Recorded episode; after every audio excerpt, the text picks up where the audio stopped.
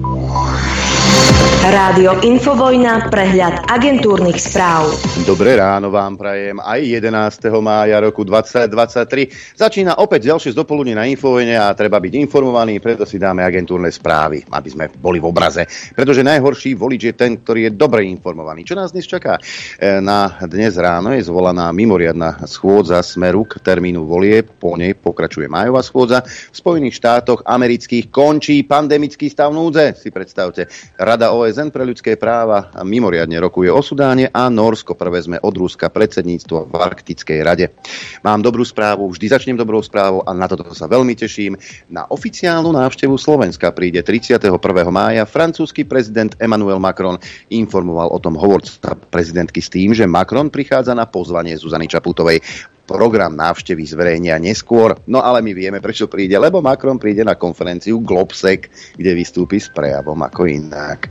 Skladá sa nám nová vláda, členy vlády Ľudovita Odora budú aj bývalý riaditeľ Orangeu Pavola Lančarič, ktorý povedie ministerstvo dopravy Lívia Vašáková či ex-riaditeľka SND Silvia Hroncová. Veroniku Remišovú nahradí Peter Balík, ktorý šéfoval sekcii inovácií v rezorte. Zatiaľ nie sú známe mená ministrov životného prostredia a školstva. Oľano oznámi stanovisko k úradníckej vláde po predložení programu, povedal Matovič po stretnutí s prezidentkou. Navrhnutú vládu označil za prázdninovú podľa svojich slov by niektorých členov nominoval a iných nie.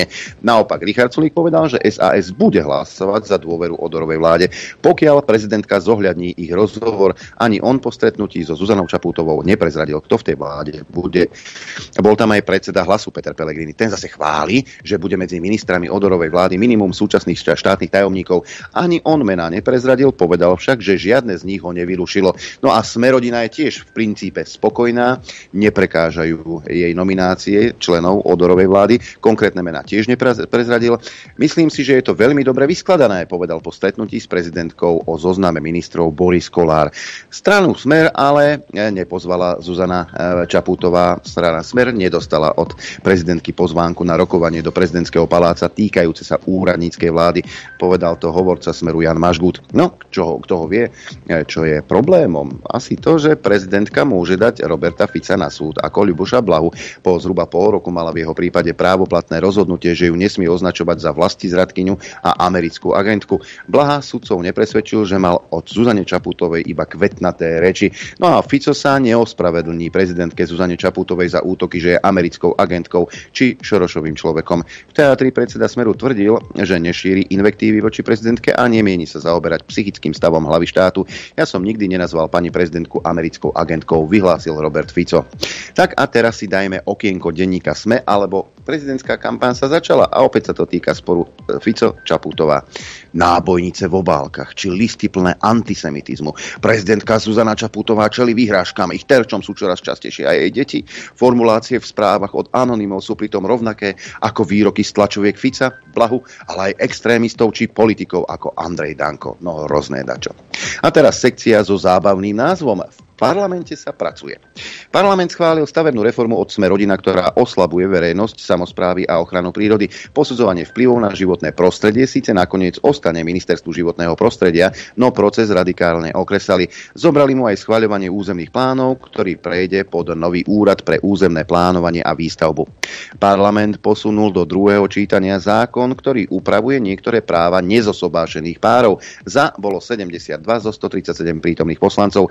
Ide o reakciu na útok na Zámockej, no LGBTI plus ľudia aktivisti zmenu kritizujú. Nedáva možnosť dediť a ani mať bezpodielové spoluplasníctvo.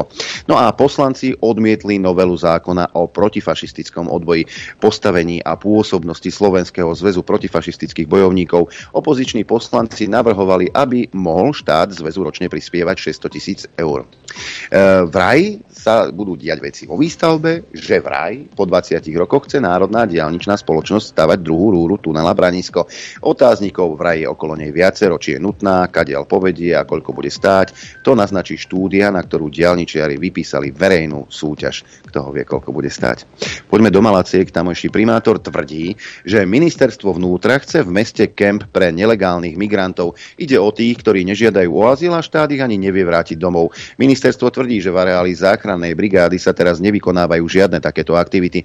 Ministerstvo vnútra koná pritom bez toho, aby o tomto kroku informovalo mesto. Za, napísal Juraj Žíha na Facebooku s tým, že podľa jeho informácií končiaci minister vnútra Mikulec mal podpísať kontingenčný plán a nariadiť, aby Malacky neboli informované. No, len tak na okraj, pán Mikulec, pán Hamran. Ako to, že neinformujete o záchytoch migrantov na území Slovenskej republiky? Pretože ja mám informácie od ľudí z pohraničia, že migrantov pribúda a policajti majú príkaz púšťať, púšťať ich ďalej. Nik o nich nič nevie. Nevieme, ako majú históriu. Či sú nebezpeční, ale vám je to zjavne Lauterfug jedno. Pomáhať a chrániť je vo vašom ponímaní zjavne len pekný nápis na dverách policajných aut. Však, čo budete konať a ako ste konali doteraz? Raz budete za to zodpovední. No napríklad v Nemecku s tým problém majú, u nás s tým problém nemáme však. Nemecko chce podľa migračnej situácie zavádzať kontroly aj na ďalších hraniciach podľa vzoru tých s Rakúskom. Rovnako chce zintenzívniť skryté náhodné kontroly a pátranie, oznámil po rokovaní so spolkovými krajinami kancelár Olaf Scholz. Ministri vnútra Brandenburska a Saska požadujú od spolkovej ministerky Pfizerovej eh, dočasné obnovenie kontrol na hraniciach s Českom a Polskom, stráženie hraníc s tými týmito štátmi. Záverečný dokument priamo nespomína obnovenie kontrol podľa vzoru nemecko-rakúskej hranice, to však umožňuje. Europoslanci finálne podporili pristúpenie Európskej únie k tzv. istambulskému dohovoru. Keď to nejde v domácich parlamentoch, tak to obvineme oklukov však o, o čom je ten dokument, o prevencii a potláčaní násilia voči ženám a domáceho násilia. Celý proces trval 6 rokov. 6 členských štátov vrátane Slovenska zatiaľ k dohovoru nepristúpilo. Európsky parlament pripomenul, že pristúpenie Európskej únie ako celku k istambulskému dohovoru členským štátom nebráni, aby dohovor sami ratifikovali. Opakovane preto vyzýva 6 členských krajín, teda Bulharsko, Česko, Litvo, Litvu, Lotyšsko, Maďarsko a Slovensko, aby dohovor bezodkladne ratifikovali, čo umožní ženy chrániť v plnom rozsahu zamýšľanej pôsobnosti dohovoru. Ale správa už neuvádza, čo všetko v tom istambulskom dohovore je. A myslím si, že e, dosť relácií bolo istambulskému dohovoru venovaný, venovaných aj tu u nás v Infovojne. A že to nie je o právach žien, ale úplne o niečom inom. Keď budem prezident, vyrieším vojnu na Ukrajine za 24 hodín, vyhlásil Donald Trump na verejnej debate stanice CNN. Tiež uviedol, že by veľmi pravdepodobne udelil milosti väčšine jeho prívržencov, ktorí v januári 2021 násilím vpadli do budovy kapitolu. Trump na otázku odpovedal, že keby bol on prezidentom, k vojne by nedošlo. Ak budem prezidentom, vyrieším túto vojnu za jeden deň, teda za 24 hodín, vyhlásil. Ako ex-prezident dodal, stretol by sa s ukrajinským prezidentom Zelenským, ale aj s Vladimírom Putinom. Obaja majú slabé stránky a obaja majú silné stránky a počas 24 hodín by bola vojna vyriešená. Bolo by po nej, povedal Trump. Čiernomorská obilná dohoda by mohla byť predlžená o najmenej dva mesiace, povedal turecký minister zahraničných vecí. V Istambule sa začalo dvojdňové rokovanie Ukrajiny, Ruska, Turecka a OSN o predlžení dohody, ktorej platnosť vyprší 18. mája. Po dvoch dňoch sa tiež obnovili inšpekcie lodí, ktoré blokovalo Rusko. Turecko a Sýria zase rokovali v Moskve a to o možnosti normalizácie vzťahov. Ich ministri zahraničia sa oficiálne stretli prvýkrát od začiatku občianskej vojny v roku 2011. Na rozhovoroch sú aj predstavitelia Ruska a Iránu. Vzťahy Turecka so Sýriou sa vyostrili, keď Ankara na začiatku sírskej občianskej vojny pred 12 rokmi začala podporovať snahu povstalcov o zvrhnutie režimu prezidenta Bašára Asada. Poďme na Ukrajinu. Ukrajinský prezident Zelenský vo svojom tradičnom nočnom prejave opakovane požiadal Západ o dodanie stíhačiek. Ukrajine dosiaľ dodali sovietské stíhačky MiG-29 len Polsko a Slovensko. Zelenský pritom žiada Západ o dodanie stíhačiek celé mesiace, pripomína Sky News. Zelenský teraz informoval, že ukrajinskí predstavitelia v súčasnosti pracujú na tom, aby získali od partnerov Kieva ďalšie obranné balíky. No a kto e, hneď pricupítal a ponúka. Česko dodá Ukrajine dva systémy protivzdušnej obrany KUP a muníciu, oznámil prezident Petr Pávek Pavel. Podľa neho by sa malo diskutovať aj o tom, či by Česko nemohlo poslať Kievu ľahké bojové lietadlá L-159, ktoré by významne pomohli pri protiofenzíve. Podľa jeho slov Ukrajina potrebuje letectvo pri príprave na rozhodujúcu fázu vojny. Vzdušná prevaha je jedným z kľúčových faktorov v akejkoľvek operácii povedal Pavel. No neviem, či sa dá vybudovať vzdušná prvá s L-159. Neviem, nie som vojak, ja som sa len tak náhľad zamyslel. No a kto ešte pomáha? Kanada a Lotyšsko. Tie budú spoločne od budúceho týždňa cvičiť ukrajinských vojakov v Lotyšsku. Absolvujú nižší dôstojníci výcvik zameraný na rozvoj vodcovských schopností. Kanada má na východnom krídle Severoatlantickej aliancie v súčasnosti rozmiestnených viac ako 1100 vojakov, z toho 800 v Lotyšsku. Poďme aj do zelenej zóny. Zelené organizácie sú spokojné s novým protimetánovým zákonom. Plinári už menej. Europarlament odsúhlasil opatrenia, podľa ktorých budú musieť plinárenské firmy dokázať, že pri ťažbe a doprave plynu nedochádza k únikom metánu. Nutné budú častejšie kontroly a rýchlejšie opravy plinárenskej infraštruktúry. No a ešte jedna zaujímavosť týka sa Nemecka. Nemecký ex-kancelár Gerhard Schröder sa zúčastnil na recepcii ruského veľvyslanectva v Berlíne pri príležitosti konca druhej svetovej vojny. Videli ho tam spolu s predstaviteľmi krajine pravicovej strany Alternatíva pre Nemecko a krajine ľavicovej Die Linke. Obe strany kritizujú protiruské sankcie. Na recepcii bol aj bývalý líder východného Nemecka Egon Krenz. Fotografiu Schrödera zverejnil nemecký denník Bild v deň, keď bývalého kancelára zabávali ruskí diplomati na Ukrajine v dôsledku agresie agresívnej vojny Ruska zomierali nevinní ľudia. Nevkusnosť správania Gerharda Schrödera možno len ťažko prekonať. Reagoval Tersten Frey z CDU. Predpoveď počasia. Najprv sa poinformujeme, aké počasie na Slovensku máme. E, na západe mraky, na východe a na strednom Slovensku prevažne slnečno. Najteplejšie na východe už tradične v Trebišove, kde je 15 stupňov, takmer 14 v Kamenici nad Cirochou, v Košiciach, ale aj v Tisínci. o tých 14 stupňov má, 12 stupňov v Prešove, 10,5 stupňa v Poprade, ako aj v Telgárte, 14 stupňov Rožňava, Boľkovce 14 na Chopku, 1 stupeň nad nulou, e, takmer 12 stupňov v Liesku, v Žiline 13 14 v Martine, 15 na Slieči, 15,5 stupňa hlási Žiar nad Dronom, ako aj Dudince, 16 stupňov Celzia Hurbanovo, 15 Nitra, 14 Piešťany, 15 Trenčín, 16 stupňov Celzia v Senici, v Gabčíkove 16, ako aj v Kuchyni, Bratislava hlási 14,5 a predpoveď na dnes je takáto, bude jasno až polooblačno, na juhozápade a honte postupne až oblačno. E, výnimočne sa môžu vyskytnúť aj slabé zrážky, teplota najvyššia denná 18 až 23 3, na Orave a pod Tatrami okolo 16 stupňov Celzia, teplota na horách vo výške 1500 metrov, 7 stupňov Celzia. No ale až také ideálne to nebude, pretože bude fúkať východný až juhovýchodný vietor rýchlosťou 10 až 30 km za hodinu. Na juhozápade v nárazoch ojedinele 45 km za hodinu. Z rána a večer prevažne len slabý vietor. Dopoludne na Infovojne s Adrianom. Keby len s Adrianom, ale aj s Norbertom Lichtnerom. Dobré ráno do štúdia 54. Už, už, dobré ráno. Už, prajem. už, už sa, si sa... Tebe, poslucháčom a divákom. Inak ja som zabudol som sa ti včera poďakovať, si mi zachránil život. Lebo som sa chystal na, chop, na chopok a ty si povedal, že je tam zima a hmla, tak som nešiel. No, vidíš. Ale dnes ale možno ja dú, pôjdem. Ale ja, dúf, a ja dúfam, že raz sa to stane a Lichtner na tom chopku sa odfotí a dá všetkým vedieť. Malo to význam! Chodíte tam aj lanovky, keby si chcel vedieť. No to je jedno. Ťažko to nážne, ťažko. No, počúvaj, len tam, čo si čítal, tam ten, ten, ten zákon, ten uh, stavebný, no, že mi to prečíta ešte raz. Bože môj, Ježiši Kriste, toto je človek, toto. Hneď z rána, hneď z rána. Lebo mi to nejak, nejak som to pozorne nepoprečítoval. Počkaj. To nepočul. Parlament schválil stavebnú reformu od Sme rodina, ktorá oslabuje verejnosť, samozprávy a ochranu prírody. Posudzovanie vplyvov na životné prostredie síce nakoniec ostane ministerstvu životného prostredia, no proces radikálne okresali. Zobrali mu aj schvaľovanie územných plánov, ktoré prejde pod nový úrad pre územné plánovanie a výstavbu. Koniec hlasu. No, pozrite sa. Niečo, niečo o tom viem, aj, lebo sa s tým celý život potýkam, s týmito vecami. A pokiaľ sú tam takí, jak je, jak sa volá ten, ten eštebak? Budoj. bu, budoj.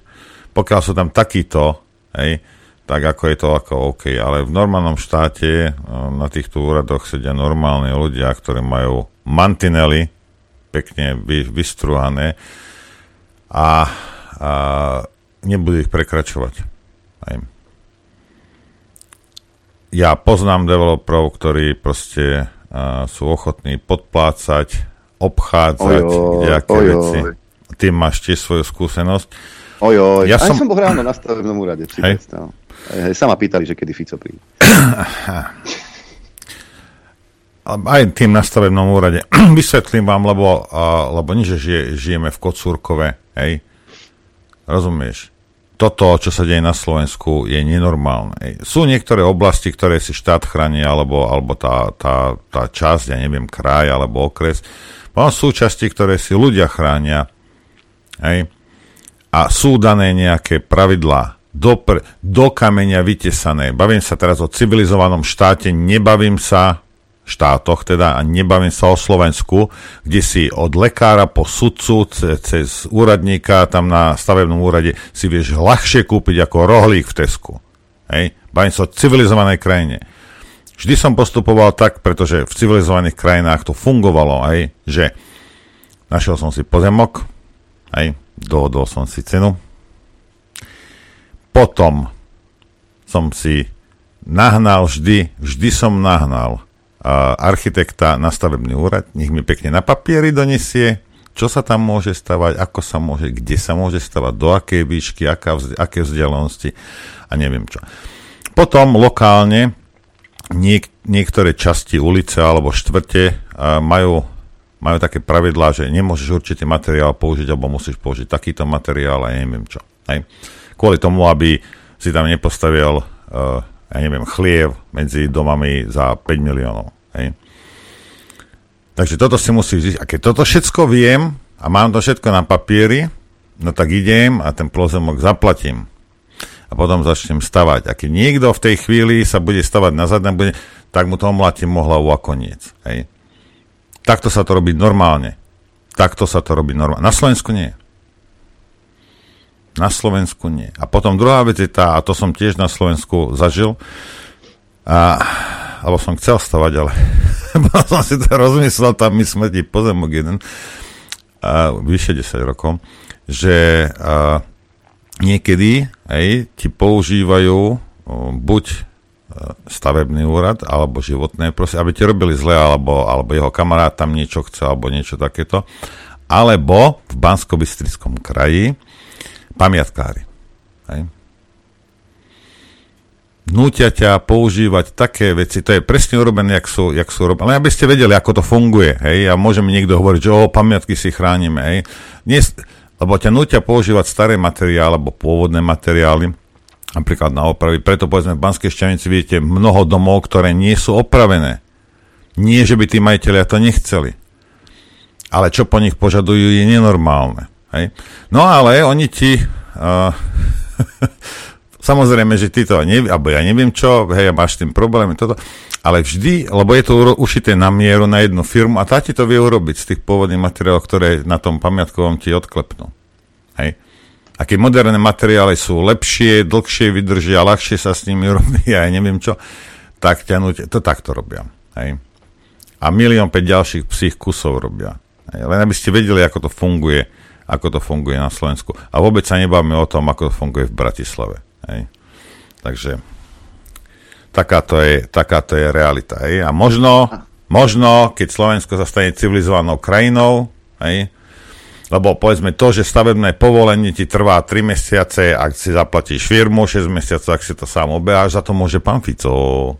Hej, len by sme vedeli, kto to zaviedol. sa, sa ti môže stať, že si kúpiš domčok, 10 rokov tam bývaš, si, uved, si teda vieš, že sa bude za tvojim plotom stavať. Podľa územného plánu by tam mali byť bungalovy, keďže celá tá časť je z bungalovou, hej.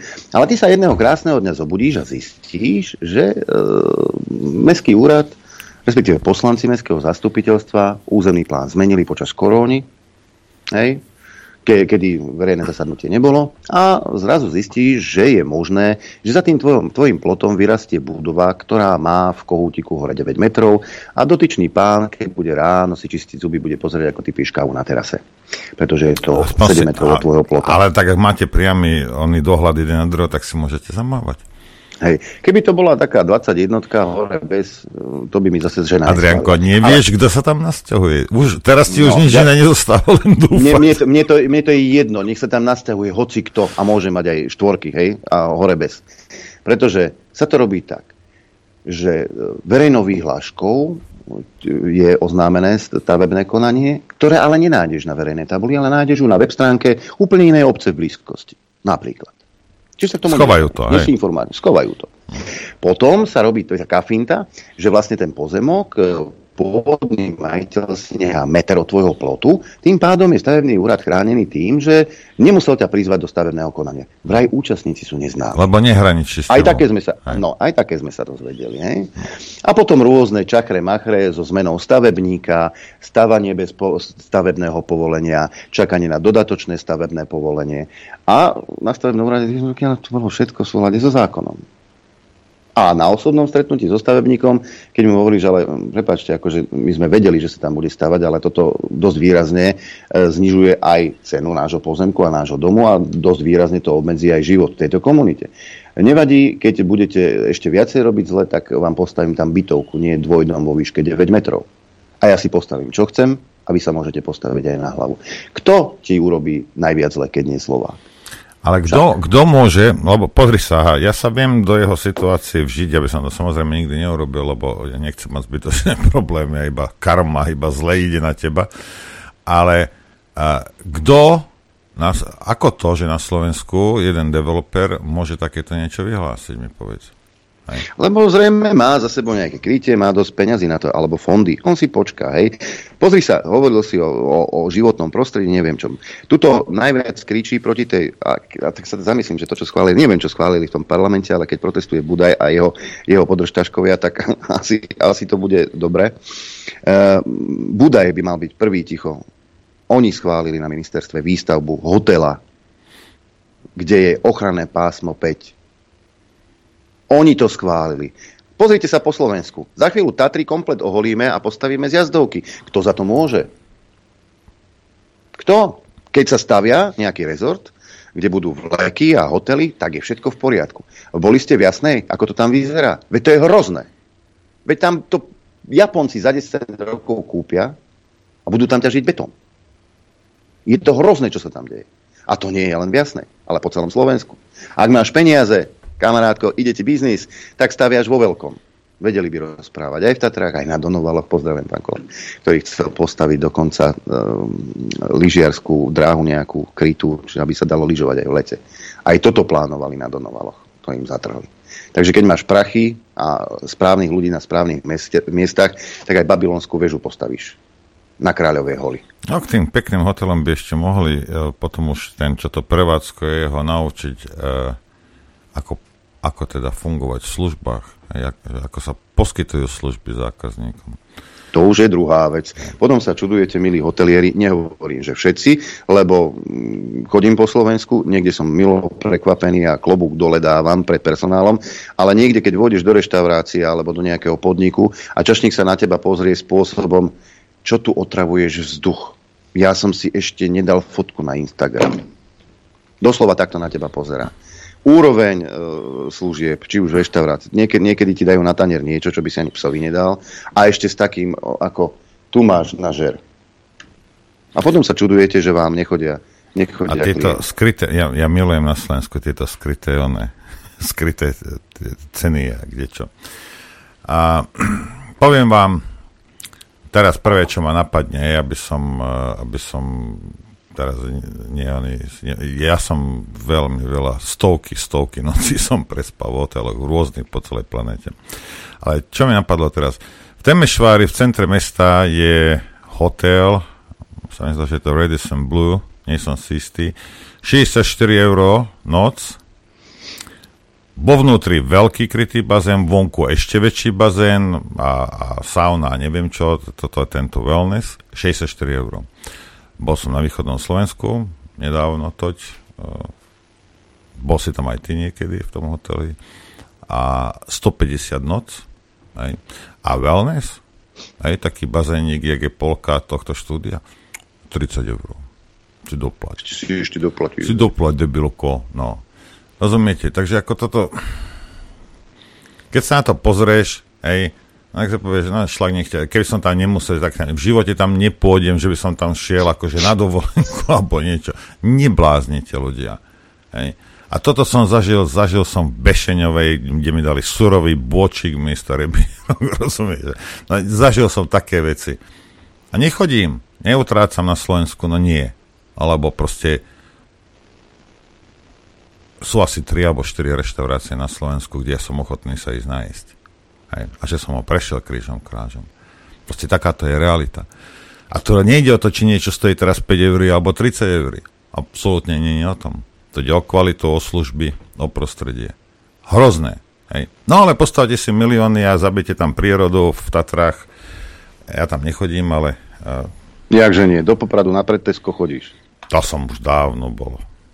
To, som, to sme boli. Pozrieš. To sme... A vtedy je dôležitá tá informácia o teplote na horách vo výške 1500 metrov, aby si vedel, ako je tam hore. Vtedy sme boli s mojou ženou v nie, ho, nie izbu som si, pre, nie som nejaký debilko toto slovenský, nie. Ja som celý hotel, mal asi 5 poschodový hotel, sami, dali mi kľúče od hotela. Nikto tam nebol, apríl bol, nikto ani noha. Aj tak dole tam ne, v nejakom bare mi dali kľúč od hlavných dverí a vyberte si, ktorú chcete. A boli sme na hoteli sami. Ani recepčná, nikto tam nebol, nik. Ja som tam zhášal potom. No, takže, a to som sa čudoval, akože, ako je to možné v Tatranskej Lomnici. Aj. A to bola moja srdcovka vždy, Tatranská Lomnica. No dobre, ideme si zahrať, Adrianko, veľa rozprávame. Hej, ideme si zahrať. Zahraj, hraj. Už, už. Chcete vedieť pravdu? My tiež. My tiež. Počúvajte Rádio Infovojna. Dobré ráno prajem ešte raz tento deň. Dobré, dobré, dobré ráno, prajem aj ja. A pustím také krátke videjko, hej. Pusti. A potom si povieme k tomu niečo, ale najskôr musím čo? Odjarčuškovať. Odjarčuškovať toto tu. Bože môj. Ozaj, čo je s Jarčuškom? Volá, ako je ticho okolo osoby. Neviem, možno stále tancuje ešte v Nitri, niekde v bare. Dobre, poďme si to pustiť včera povedala pani prezidentka? No pani prezidentka dala, dala status, že, že opakovane o nej hovoríte, že je americká agentka, že sa chodí radiť na americkú ambasádu, no. že to je e, Šorošová vláda. Ano. A výsledkom toho je, že potom no. to podnieti tých ľudí, ktorí sú z prostredia toho extrému a ktorí to, no, to, to je prilievanie do že to musíte ako... ako pán, áno, rektor, počkajte, nech sa páči. Pán rektor, prepáčte, ale... Áno, pardon, pardon, pardon, hneď toto si len vydiskutovať. No tak prepáčte, ak E, pani prezidentka 16 rokov robila vo Via Juris sa brala plat z tejto mimovládnej organizácie a tie peniaze tam vo veľkej miere dáva Soros. Ak hovoríme o pánovi Odurovi, že je učí na nejakej škole, veď to hovorím fakty, čo to aká invektíva. Môžete mi povedať, že čo je to za invektívu? My sa len pýtame, prečo mlčala pri Gočanovi. Pani prezidentka zatajila pred celou verejnosťou, že vedela o politickej korupcii a klientelizme v prípade ministra Vočana, ktorý zobral 1,4 milióna. A plus sme pomenovali, z akého prostredia pochádza pán Odor. Aká to je invektíva. A na to povedala pani prezidentka, že nás zažaluje. No tak nás zažaluje. Ale prosím vás, nerad by som teraz slovenskú verejnosť e, sa zaoberal psychickým stavom a, a pani prezidentky. Na to ešte budeme reagovať. E, nech sa páči, pán Čolinsky. No, my ako politici, my by sme mali vážiť slova, čo rozprávame smerom k verejnosti. Ja som, nikdy, ja som nikdy nenazýval pani prezidentku americkou agentkou. Ja si pamätám no, aj ten, ten meeting, tam dokonca tom, bolo počuť trošku iné my ako hovor, agentka. My, my hovoríme, tak ale nehovorte, prosím vás, ja nemôžem dnes zodpovednosť za to, že ľudia nemajú radi. Jednoducho ľudia nemajú no, radi prezidentku, tak no, je ale ja, Nedodržala slovo, že voľby majú byť do 30. júna, hovorí o voľbách 30. septembra, vyberá nejakého človeka za predsedu vlády bez akékoľvek konzultácie s kýmkoľvek, postupne mu pripravuje nejakú partiu ľudí, ktorí majú byť členmi vlády, čo keď sa takto bude správať prezidentka po parlamentných voľbách? Čo keď no. po parlamentných voľbách prezidentka povie, že nebudem rešpektovať výsledky parlamentných volieb, vymenuje nejakého predsedu vlády, ten si vymenuje nejakých eh, ministrov, ktorých dá prezidentke, tá ich vymenuje, takáto vláda nezíska dôveru, ale prezidentka ich poverí na 5 na 6 mesiacov výkonom funkcie, kým sa niečo nové zomerie alebo nezomerie. Prezidentka ukazuje veľmi silnú antidemokratickú tvár. Stále je to o tom istom. Ako meniť politické pomery v stredoeurópskych a východoeurópskych krajinách bez demokratických parlamentných volieb. V tomto to je mimoriadne nebezpečné. Takže ešte raz si zapamätajte slova pána Šimečku. Bez peňazí od Soroša by sme nikdy Mečiara neporazili. To sú jeho slova. No, tak ona ho nepozvala, lebo no, akože škaredo nie rozpráva. No, a ja to som... dokonca aj Pelegrini povedal, že to je hnusné škaredé, ako on rozpráva. Aj s Matovičom si môžu ruky podať. Hej, Pelegrini. Teraz mi ale povedzte, ako... Lebo mňa zaujíma jedna vec. Klame ten Fico, alebo neklame? Robila tam 16 rokov, platil ju Sorož, alebo neplatil? Hej, toto je celé. Hej. A ak áno, a ja som to už povedal aj včera, prečo sa ona za to hambí?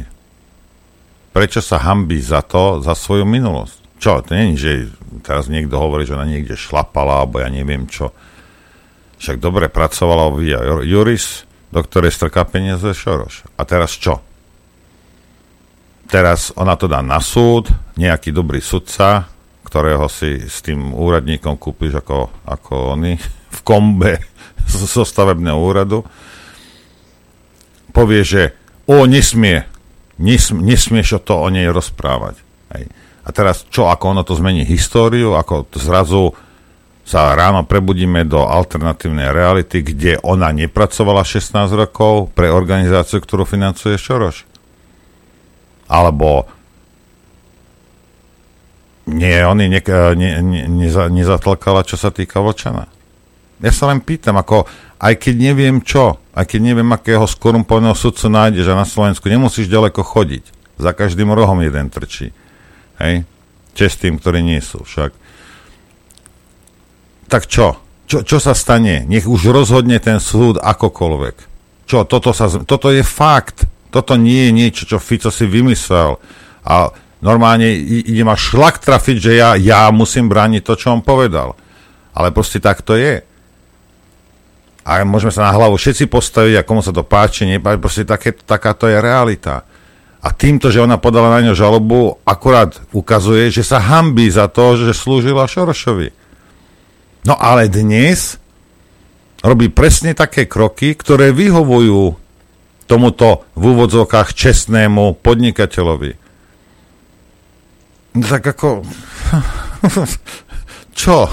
Teraz úradní zapcháte Ficovi hubu a čo? A tým, a jak ste zapchali, jak ste zapchali Blahovi a čo sa stane? Ako čo? Čo, teraz sa už o tom nebude rozprávať, tak to znamená, že to nie je pravda?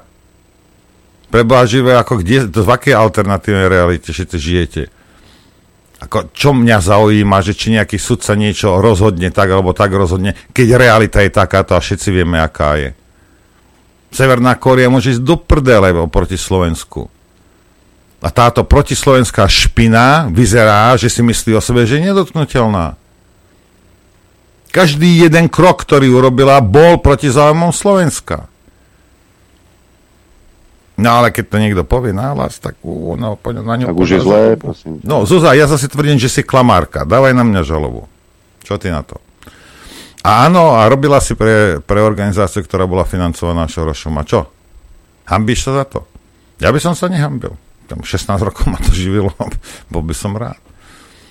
Len teraz, ako si však ona a hlavne tí, tie protislovenské špiny, čo sú okolo nej, čo je radia, hej, nechcú, aby nejaký Slovák si spojil 16-ročné pôsobenie pre organizáciu, ktorú financuje Šoroš, s tým, čo ona teraz robí, lebo robí to isté, ako keby stále bola tam na výplatnej páske. Tak sa správa.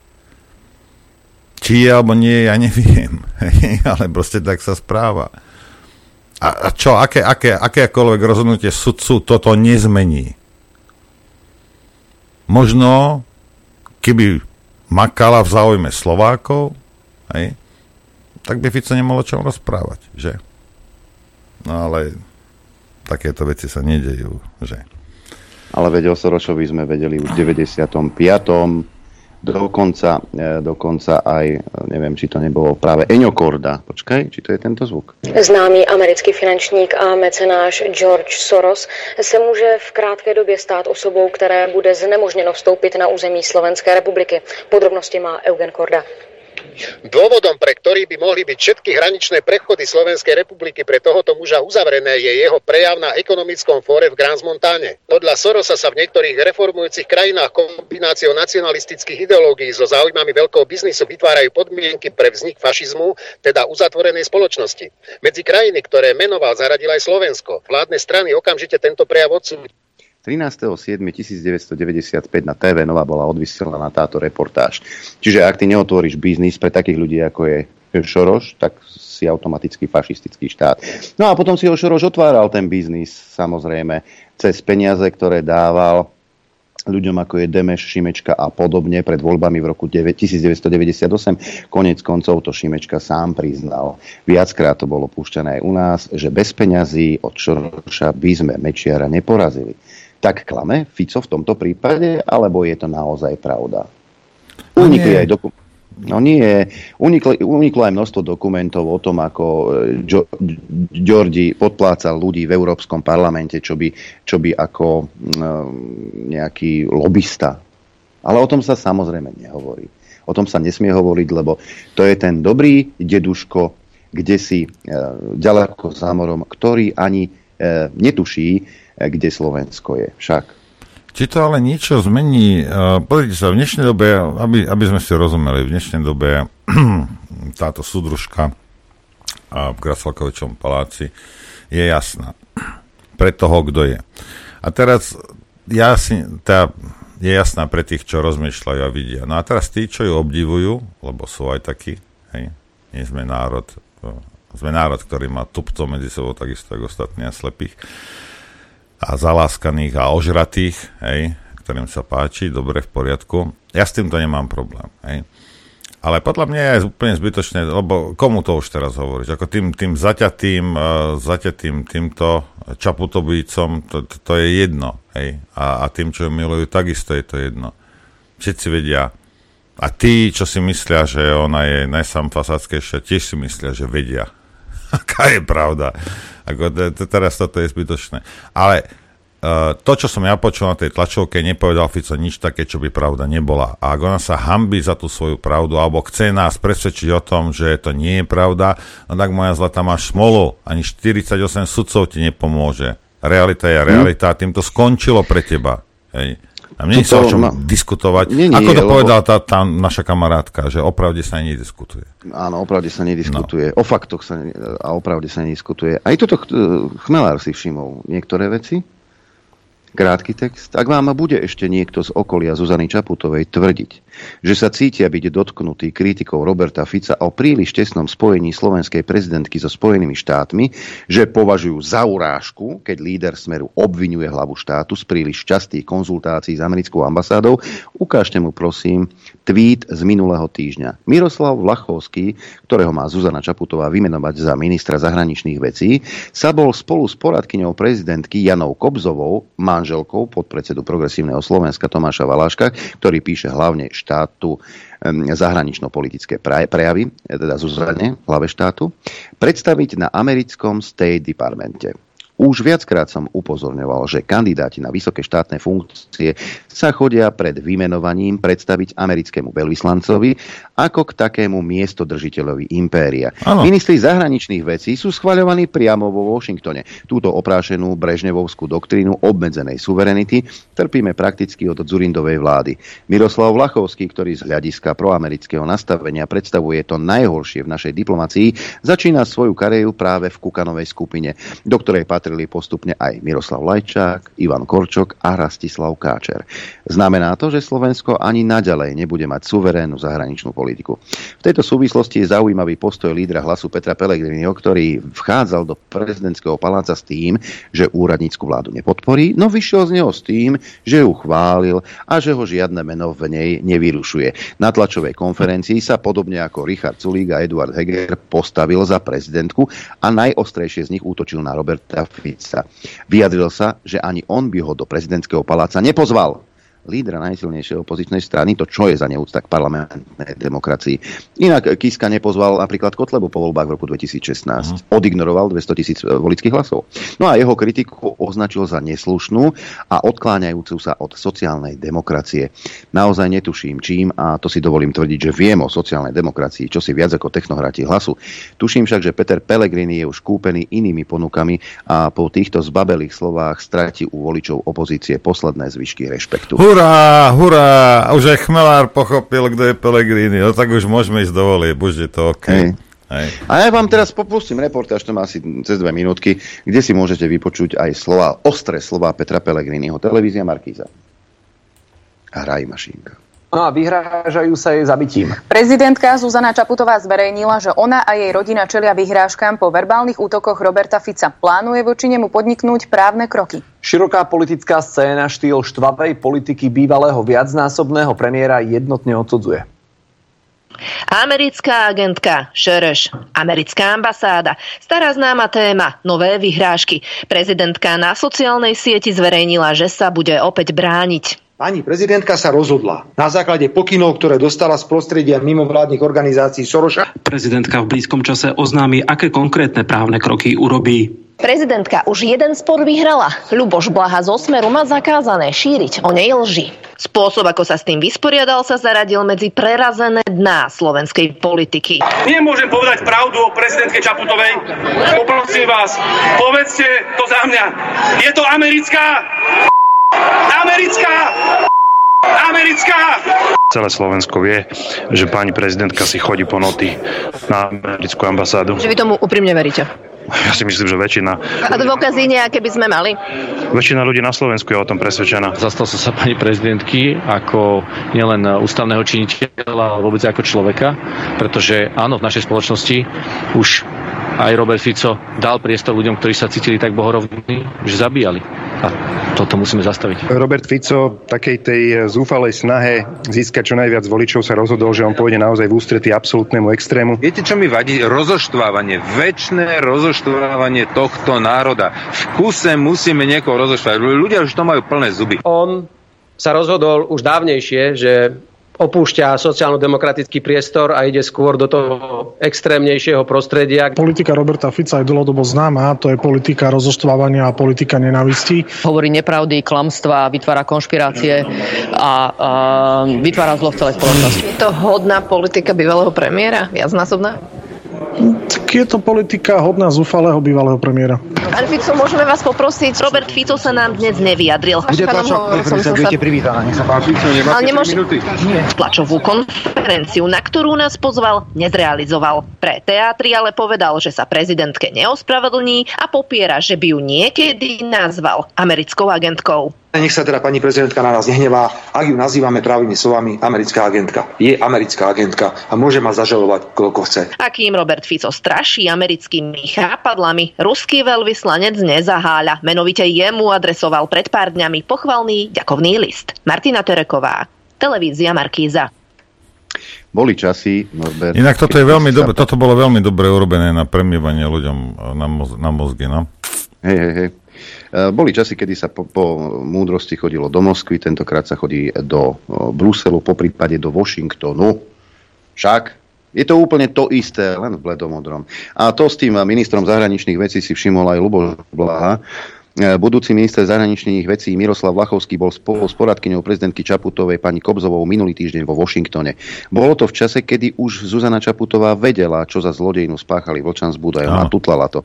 Vlachovský už musel vedieť, že je budúci minister. A čo urobil? Okamžite si utekal po noty do USA spolu s manželkou poslanca Valáška z progresívneho Slovenska, ktorý píše Zuzane Čaputovej prejavy. Čo chcete, čo chcete viac? Jasne to potvrdzuje, čo sme hovorili. Čaputová, Čaputovej vláda bude presadzovať presadzovať cudzie záujmy. Vlachovský vždy na ministerstve patril k skupine amerických poskokov.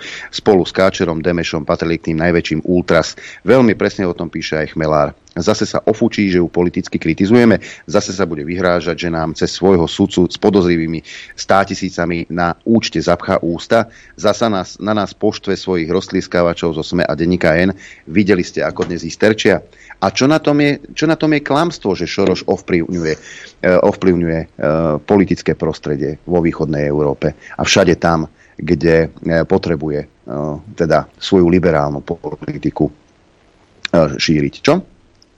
Je to klamstvo? Veď to priznáva sám Šoroš vo svojich článkoch, vo, svojich, vo svojej knihe dokonca píše o ovplyvňovaní politiky vo východnej Európe. Tomáš Díky. E, zhrnutie a úrivky z knihy Georgia Šoroša Zmenka na demokraciu, ktorú americký miliardár, finančný špekulant a zakladateľ nadácie otvorenej spoločnosti napísal v roku 91. V 89. v čase pádu socializmu sa diala dôležitá geopolitická a ekonomická premena krajín východnej Európy. Existovalo niekoľko ciest, ktorými sa môžu vydať, napríklad nekritické prevzatie západného systému, uzavretie sa či stredná cesta. Nie je žiadnym tajomstvom, že George Soros už od začiatku 80. rokov podporoval rôznych disidentov, ktorí sa klonili práve k ceste západnej liberálnej demokracie. Sám o tom píše v knihe Zmenka na demokraciu. V tomto článku zhrňame, čo píše sám Soros, ovplyvňovaný geopolitickým pomerom, k ovplyvňovaní geopolitických pomerov vo východnej Európe zo svojej strany. Ehm, Šoroš sa narodil, mm, ako vieme, 12. augusta 1930 v Budapešti ako Jördi Schwarz. V Maďarsku prežil druhú svetovú vojnu a obdobie prenasledovania Židov a v roku 1947 emigroval do Londýna. No, e, je to pomerne dlhý článok, ale v archíve Infovojny si ho nájdete ako Šoroš vo svojej knihe píše o vplyvňovaní politiky vo východnej Európe. Nie je to žiadny do, dobráčisko, ako by sa mohlo zdať. E, napríklad v Británii by vedeli rozprávať o, o páde Libry. Však, Norbert? Hej, ale tuto ide o jednu Napríklad. vec, aby ste chápali, že o čo tu ide. Je určitá vrstva Slovákov, aj ktorí proste, ja neviem, nebudem hovoriť, že sú hlúpi, ale proste nevidia veci. Aj, ako nevidia, alebo nevedia, nevedia, alebo sa nezaujímajú, a keby sa je zaujímali, tak tak zabudne na všetko, čo čítal alebo videl. Proste je takáto vrstva. A tá, táto vrstva podporuje samozrejme takýchto a hoci koho, hoci koho, hej, to sú medzi Kotlebovcami takí a, a kdejakí, hej. Všade sú aj medzi, medzi e, Fico voličmi. A ide o to, že ona povie, vieš, aby to dobre, dobre, znie, dobre znie, že idem doľava. A ona povie, idem doľava a potom zahne doprava. Hej. A tento debilko, ktorý ju tak obdivuje, si to ani nevšimne. Je to ona uhla niekde, ale či to bolo dopravda, či to sa zhoduje s tým, čo ona povedala. Absolútne o to nezaujíma, lebo ikre nepustí. No a keď niekto príde, a to je jedno, či to je Fico alebo oci kto, aj to môže byť sused takéhoto debila, a povie, že počúvaj, ale ona povedala, že ide doľava, išla doprava. Hej? No a teraz náhodou medzi týmito debilmi by sa mohlo stať, že si to uvedomia. A toto Čaputová nechce. A tí okolo nej. Hej. Že aby si nevšimli tí hlupáčikovia, že klame. Že jedno rozpráva a druhé robí. O tom to je celé. Preto. No ale tak čo teraz zakáže Ficovi sudca? No tak to budem hovoriť ja, že robila 16 rokov pre organizáciu, ktorú, ktorú financoval Šoroš. Keď, a keď mne to zakáže no tak sa nájde stále niekto iný, kto to bude tvrdiť, lebo to je pravda. A nič na tom nezmení. Žiadne rozhodnutie súdu nezmení túto realitu. Ste horší ako komunisti. Stokrát horší ste. Hej. Je, jej, sa to nepá, jej sa to nepáči, že, že niekto povie pravdu o nej. Hej. Tuto len krátky úryvok, čo sa týka Československa a Georgio Švarca. Píše, po zamatovej revolúcii v Prahe sa v plnej zbroji ako Palás Aténa vrhla do práce nadácia Charty 77, ktorú som podporoval od roku 81. František Janov, je zakladateľ a predseda, odletel do Prahy a o týždeň neskôr 13. decembra som sa k nemu pripojil aj ja. Zriadili sme výbory v Prahe, Brne, Bratislave a ja som im dal k dispozícii milión dolárov. S pomocou novo vymenovaného ministra financí Václava Klausa sme na najbližšiu menovú aukciu vrhli 100 tisíc dolárov. Behom týždňa sme začali poskytovať prvé dotácie, ktoré umožnili organizáciám práve sa vynárajúcich z podzemia ako občianské fórum a denník Lidové noviny platiť svojich zamestnancov. Ďalej Šoroš píše, ako spolu s kniežaťom Karlom Schwarzenbergom, kníže Spíci, ďalším podporovateľom nadácie Charty 77, navštívili úradujúceho predsedu vlády Mariana Ča Čalfu. V čase písania knihy mala nadácia Charty 77 dosť veľkú dotáciu od českej vlády. V čase písania knihy január 90 sa Šoroš práve chystal do Rumúnska a Bulharska. Na stránke jeho nadácie sa píše, že do 5 rokov po páde Berlínskeho múru nadácia otvorenej spoločnosti otvorila sieť kancelárií v Albánsku, Bulharsku, Česku, Estonsku, Kazachstane, Kyrgyzsku, Litve, Lotyšsku, Moldavsku, Rumunsku a samozrejme aj na Slovensku. Koncom roku 89 sa socialistické režimy vo východnej Európe definitívne zrútili, no a Šorošové pôsobenie vo východnom bloku tým však neskončilo, ako sám opakovane zdôrazňuje. Nestačí rozbiť mocenské centrum uzavretej spoločnosti, je potrebné sformovať novú autoritu, ktorá má dostatok síl k tomu, aby dala vzniknúť otvorenej spoločnosti. Čo je to tá otvorená spoločnosť, o chvíľu vám ukážem. Šoroš sa ďalej angažoval, ale začal pôsobiť viac verejne. Stal som sa verejnou osobou, vlastne som začal pôsobiť ako štátnik. Bola to trochu nenormálna situácia, pretože nereprezentujem žiaden štát. Inde zase píše, že začal pôsobiť ako štátnik bez štátu. Stretával sa s oficiálnymi predstaviteľmi štátov a s, niekadej, s niekadejšími aj najvyššími štátnikmi. Pripomeňme si, ako e, Kiska išiel aj s Lajčákom k Šorošovi. Hej? A presviečal nás Lajčák, že Šoroš sa pýtal pána prezidenta Kisku v osobnom rozhovore, ako sa majú cigáni na východe Slovenska. A tento osud mu samozrejme ležal na srdci. Hej? Nie je to len Šoroš, je to aj Haščák, majiteľ Penty, ktorý sa už stiahol z Penty, ktorý na súde, ktorý sa konal pri vražde e, Kuciaka, otvorene hovorí o tom, že jeho novinári podpisovali kódex, aby písali tak, aby ovplyvnili tú verejnú mienku, pretože pán Haščák e, razí ten liberálny kapitalizmus, aby teda ovplyvňoval tú verejnú mienku, aby sa im lepšie podnikalo. Presne to isté robí aj George Soros. Treba si povedať, že George Soros nie je ten hlavný. Za ním sú oveľa vyšší ľudia, e, ktorí e, hm, ho vystrčili do popredia, aby túto agendu vtláčal do východnej Európy a do štátov východnej Európy. A to nie je len uh, nadácia otvorenej spoločnosti a ich myšlienky. To sú aj propagandy ako napríklad LGBTIQ plus propaganda. Počul si, istambulský dohovor sa v Európskom parlamente schválil. Čiže my sme si ho tu neschválili, ale druhým, vyhodili sme ho dverami a oknom istambulský e, dohovor prichádza k nám. Vraj to je na ochranu žien a týrania žien. Ja neviem, ale my máme dostatok zákonov na to, aby sme tieto veci potierali. Na druhej strane treba povedať, a to súčasťou sú aj ľudia z liberálneho prostredia, ktorí ten istambulský dohovor presadzujú, keď sused tvoj tlče ženu a ty to počuješ, tak si ticho. Vrátane tých liberálov. Skús sa postaviť eh, na sídlisko večer o 10. a začať, začneš kričať o pomoc. Vieš, čo budeš počuť? Ako sa zatvárajú okná. Žiaľ, až tam sme dospeli. Za 30 rokov sme dospeli až sem.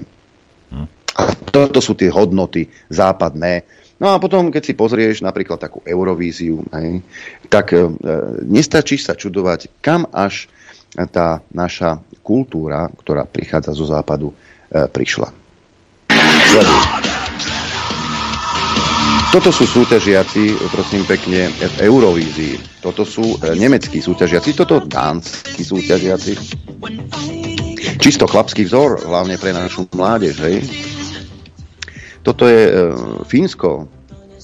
Fakt kultúra za 500. Tí, ktorí máte možnosť, odsledujte si Eurovíziu. Také, takéto zrúdy a také, ta, ta, takéto... Toto je vlastne kultúra, ktorá je presadzovaná. Chorvátsko. Toto má formovať našu mládež. Hej. Toto sú tie západné hodnoty, vieš. Toto je to Česko Toto sú hodnoty, A čo je toto? Toto je nejaký maškárny ples, alebo čo je toto? No, to je Eurovízia. Áno, to je, to je prejav dekadencie, ktorú tlačí hey, na ľudí. Kde sú, tie, kde sú tie časy, keď eh, na Eurovízii vyhrávali uh, také kapely, ako je ABBA, kedy veľmi záležalo od toho, akou piesňou ako kvalitnou piesňou po hudobnej či textovej stránke sa ten interpret e, predstaví a ako ju interpretuje. No dnes je to čisto ideológia. No, ale ja som ale počul, čo si púšťal, to bolo celkom kvalitné, ako na kvalitné mučenie by som to vedel použiť, takúto tvorbu. No a toto, toto sú tie hodnoty, ktoré k nám prichádzajú. Ja som dokonca čítal článok, aj video som videl, počuť. A nebudem vám to púšťať, lebo to je hrozné niečo ja som s otvorenou hubou, a ja som si dal aj do mailu, som si dal, že, že toto už je aj na mňa moc, a to, teda, to som teda fakt otrlý, ale e, predstav si, že šialenci vyšli na novú úroveň. Normálne vidiaca žena sa dobrovoľne oslepila, pretože si myslí, že sa mala narodiť slepá. Lutuješ, že si do toho šla? Nie, nelutujem. Myslím, že som sa mala narodiť slepá. Mám sa rada taká, aká som teraz. Spomínam si na samotný zákrok je to možno trochu nepríjemné, ale mne výsledok celkom vyhovuje. Prepačte, ale pri všetkej úcte nechápem človeka, vedľa ktorého sedím, ktorý sa úmyselne zranil, ublížil si na zdraví. My lekári sme zložili prísahu pomáhať ľuďom za svoj život, sme videli toľko tragédií a pacientov, ktorí by dali doslova všetko za to, aby získali späť stratený zrak či zdravie. Nedokážem ani opísať pocity, ktoré práve teraz cítim. Ako môžem povedať, myslím, ako môže povedať, že myslím si, že som sa mala narodiť slepá a ja si myslím, že sa mala narodiť ako kráľovna Anglicka. Strašidelný príbeh v normálnej spoločnosti by ženu každý lekár okamžite poslal k psychiatrovi, no nie však v tejto našej Škoda, škoda že, že si ne, nemyslela, že sa nemala narodiť. Uh, pozrite sa, toto normálne končilo na psychiatrii vždy, takíto ľudia. Kedy si, áno. Teraz to behá medzi nami. A, a sa čudujete, že tam práva, sú strelby, tam to, 10 ľudí, je, tam 50 ona, ľudí. Toto je tá dáma. Ukážem. Toto je tá dáma, ktorá vlastne eh, sa nechala dobrovoľne oslepiť. A. Možno, pozri sa na ňu, možno ju už omrzelo čumie do zrkadla. Ty si, ty si. Čo ti mám povedať? Toto... Ja iba si myslím, tak ako to vidím. Čo no, ja? A nech, nech sa na mňa nikto nehnevá, ale toto sú tie hodnoty, ktorým sa máme prikláňať. A keď náhodou s týmto nesúhlasíš, tak si dezolát a nejaký hlupák a nejaký mizogín alebo niečo. Keď sa žena nechá dobrovoľne oslepiť, lebo ona si myslí, že mala byť slepá. A už je, tak Toto, dúfam, že je spokojná. Len, len najhoršie je, že táto ideológia sa dostáva na školy. A tie, decka, a tie decka, keď toto vidia, tak čo, čo, čo, tak eh, vieš čo, tak mne sa nepáči ľavá ruka, nechám si ju odoperovať, to už kde sme. Ale v rámci zachovania slobody. Kristove rany, musím to použiť. Toto už patrí na psychiatriu. A nie pod chirurgický nôž. Počúvajte, ak máte takéto chuťky, že ruku, nohu a toto je zbytočne a lekár je vyšetrenie, trvá. A ty dneska už nechceš tú ruku. Priď ku mne, mám sakeru veľkú. Priď. Priď. Za 10 ebery. Za 10 ebery ti to urobím. A teraz zadarmo idem zahrať niečo.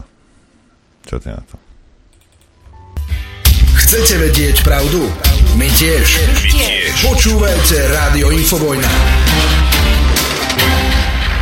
Dobré ráno prajem. Počujeme sa, Norbert? Ja sa počujem, aj teba počujem, počujem každého. No. Hoaxy a podvody. Ráno. Polícia Slovenskej republiky dáva vám do pozornosti vyjadrenie pána Krajniaka o Georgeovi Šorošovi. Len aby ste vedeli. Pán Šoroš je miliardár, ktorý už roky financuje mimovládne organizácie po celom svete, ktoré presadzujú jeho ideologický pohľad na svet. My sme s týmto pohľadom nikdy nesúhlasili a preto sme pred rokom a pol dali do parlamentu návrh zákona, ktorý by zaručil to, že každá mimovládna organizácia musí priznať podobne ako politické strany, od koho dostali peniaze a na čo ich použili. A viete, kto hlasoval ako jeden muž proti tomuto návrhu zákona? Poslanci strany Smer a celej vládnej koalície. Viete, kam vietor, tam pláž. Keď sa mi páči, rozdávam z ministerstva zahraničných vecí a z ministerstva spravodlivosti milióny eur na dotácie týmto mimovládnym organizáciám, prepojeným s pánom Šorošom. Keď zrazu potrebujem prekryť problém, tak sa opýtam, že čo s tým má pán Šoroš. Asi tak z môjho bohatého archívu. A to je dobré. To sa mi páči. Hej, ale inak ako... Nachystaj na zajtra. Hej, e, nachystám na zajtra, i keď boli problémy s návštevou zajtrajšieho hostia, ale všetko sa napokon vyriešilo. Ja len ma tak zaujíma, že prečo práve e, úradnícka, teda prezidentkynej vláda až teraz? Prečo nie skôr? Aha, už viem, lebo Matovič povedal, že keď bude úradnícka vláda, tak presadia čo najskorší termín e, predčasných volieb. Teraz sa to už nedá. A teraz si zober, že po voľbách príde vec, že treba Fico vyhrá voľby, No ale ako vieme z našich právnických okienok a z ústavy vieme, že prezident Slovenskej republiky po voľbách môže e, poveriť vedením alebo zostavením vlády kohokoľvek. Čiže aj teba, pán Lichtner, mňa, alebo naše ženy, to je jedno. Čo keď sa po voľbách stane to, že túto ústavnú tradíciu Zuzana Čaputová obíde a poverí vedením vlády napríklad zase Odora? Ja, ale... Do 30 dní musia predložiť programové vyhlásenie vlády, to sa neschváli. Potom sa to bude opakovať a tak ďalej. No, Zase bude tam, kde sme. Hej, ale toto Judita vysvetlovala vrchom spodom ľuďom, len ľudia sú presvedčení o tom, že tá strana, ktorá vyhrá voľby, tak ten, ten tam bude to, to tam riadiť a, a roz... Nie, nie, nie, nie, nie. nie. lebo všetci si mysleli, že prezident je... Podľa mňa tieto relácie najviac počúvali tí, tí, tí protislovenské špiny okolo Čapotovej a využívajú každú tú, tú vec, o ktorej sme my rozprávali. Ale viem predpovedať jednu vec. Na 100% vám viem povedať, že mňa Čaputova nepožiada o nič. Hej. Ani, ani o ruku? Ojoj, oj, Adrianko. Ty si... ty Chcel si, by som si zlečať. No Hej, chod, si vy, chod si vy umyť zuby, rýchlo, rýchlo si vyplaknúť ústa. Oh. Jaj, no, ja, poďme k našemu dnešnému hostovi, ktorý už sedí v štúdiu Juha. Ja ho najskôr troška predstavím, pretože je to človek, ktorý má za sebou neskutočne zaujímavý a bohatý život Uh, upozornil ma na neho um, pán profesor Štefan Hrušovský. Ďakujem, pán profesor. Pretože za tú chvíľu, čo sme si my pokecali pred vysielaním, nakoľko prišiel asi o 4 na 9, tak uh, oči som otváral, čím všetkým prešiel, pričom všetkom bol a tých tém, ktoré otvoríme, bude veľa. Jedna bude veľmi dôležitá, napríklad volebný systém nový, ale k tomu sa samozrejme dostaneme. Sám o sebe píše toto. Narodil som sa v čase, keď vlaky mali tri triedy. Podstatnú časť života som strávil v Bratislave. Po absolvovaní strednej školy som aj maturitu zvládol bez protekcie a podvádzania. Prestávky bývania ma zastili v Pardubiciach, v Košiciach, dva roky na internáte a v Brne 26 mesiacov vojna na letisku. Vystriedal som niekoľko zamestnávateľov ako Tatra Kopšivnice, konštruktor motorov, skúšobný technik, e, STK kontrolór, dokonca Slovenský hydrometeorologický ústav, môj obľúbený, hydrológia podzemných vôd, letisko e, Milana Rastislava Štefánika, ochrana, dispečer paliva. Do 18 rokov som pretekal na kajaku a neskôr som sa venoval služobnej a súťažnej kinológii. Bratislavskú králikáreň, ktorej hodnota neustále stúpa, som pred 12 rokmi prenechal svojmu ženatému synovi, aby nemusel žiť v Petržalskom podnajme a presťahoval som sa do krásneho prostredia Kopaníc, kde sa ešte ľudia zdravia, aj keď sa nepoznajú. Neľutujem. Moje rodné mesto sa zmenilo a málo čo v ňom k lepšiemu. Rodná, rodnú, rodnú nemocnicu na Sochovej, no tak tá už neexistuje. Výletná reštaurácia, do ktorej som chodil už, do ktorej chodil už ľudový štúr, tak to už nepoznávam. Tam, kde som 10 ročia predával klince, je boh vie čo, sa predávali klince a, a v MHD vám vám nemá kto povedať, kam ide a kde máte prestúpiť. Sneh sa neodváža, iba solí prehadzuje. V Bratislave je viac blavákov ako normálnych ľudí. Opakujem, neľutujem.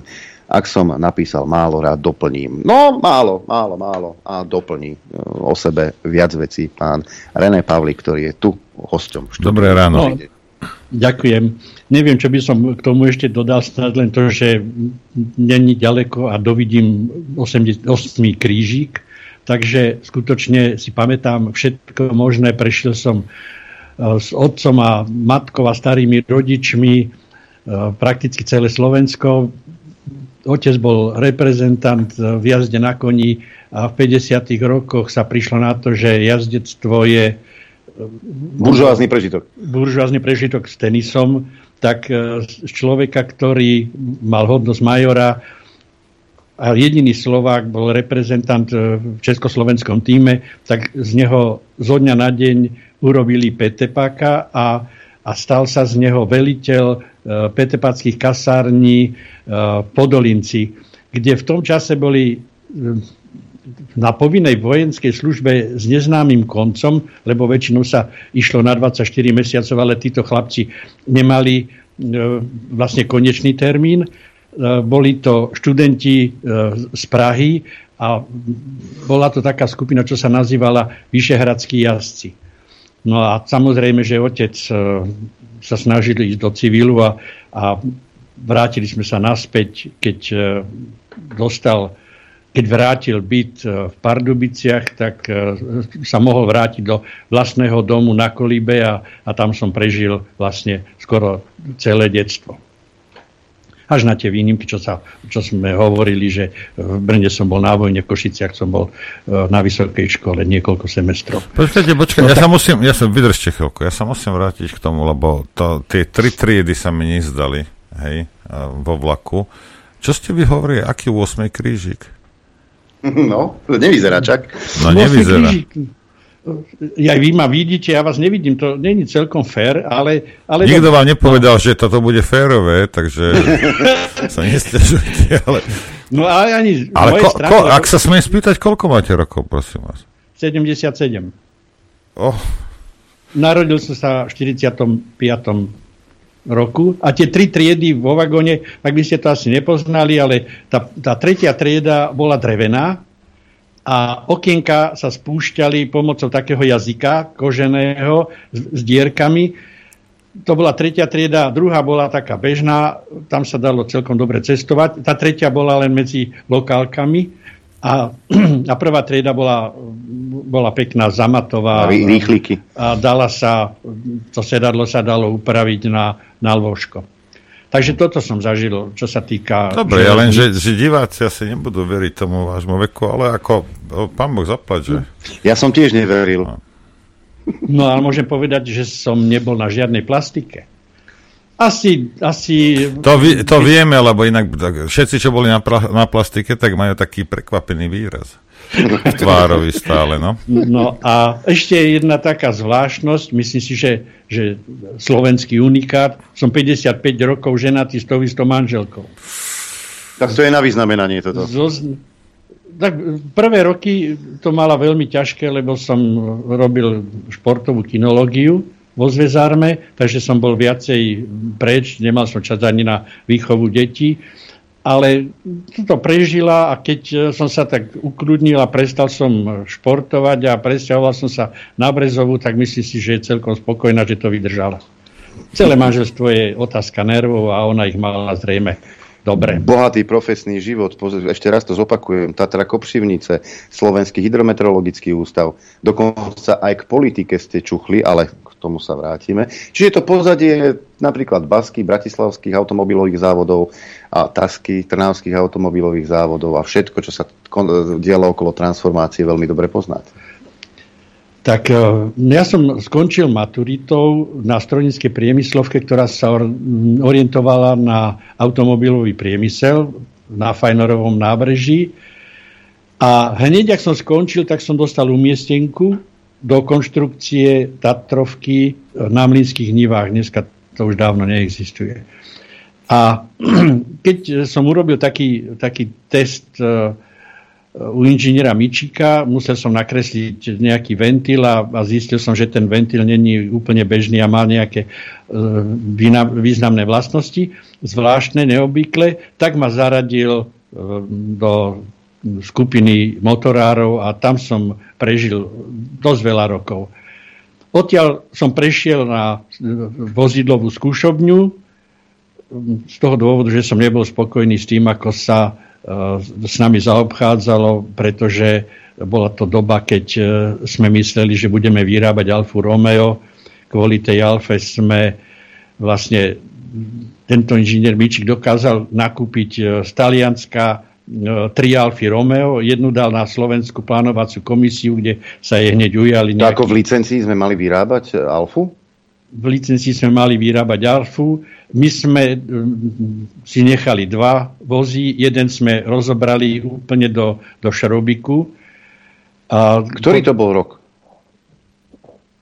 69, myslím. A, a to nadšenie bolo neskutočné, lebo my sme boli od rána do, do rána sme boli v robote. V jednom kuse ledva sme sa vyspali, Pravili sme z tej jednej konkrét, konkrétnu výslek, e, výsle, výkresovú dokumentáciu. Každá skupina, bola tam skupina motorárov, skupina podvozkárov, skupina elektrikárov, karosárov a dizajnérov a každá táto skupina, skupina výpočtárov a každá táto skupina dostala tú svoju vec, tu rozkreslila a potom sme chodili po celom Slovensku a zháňali sme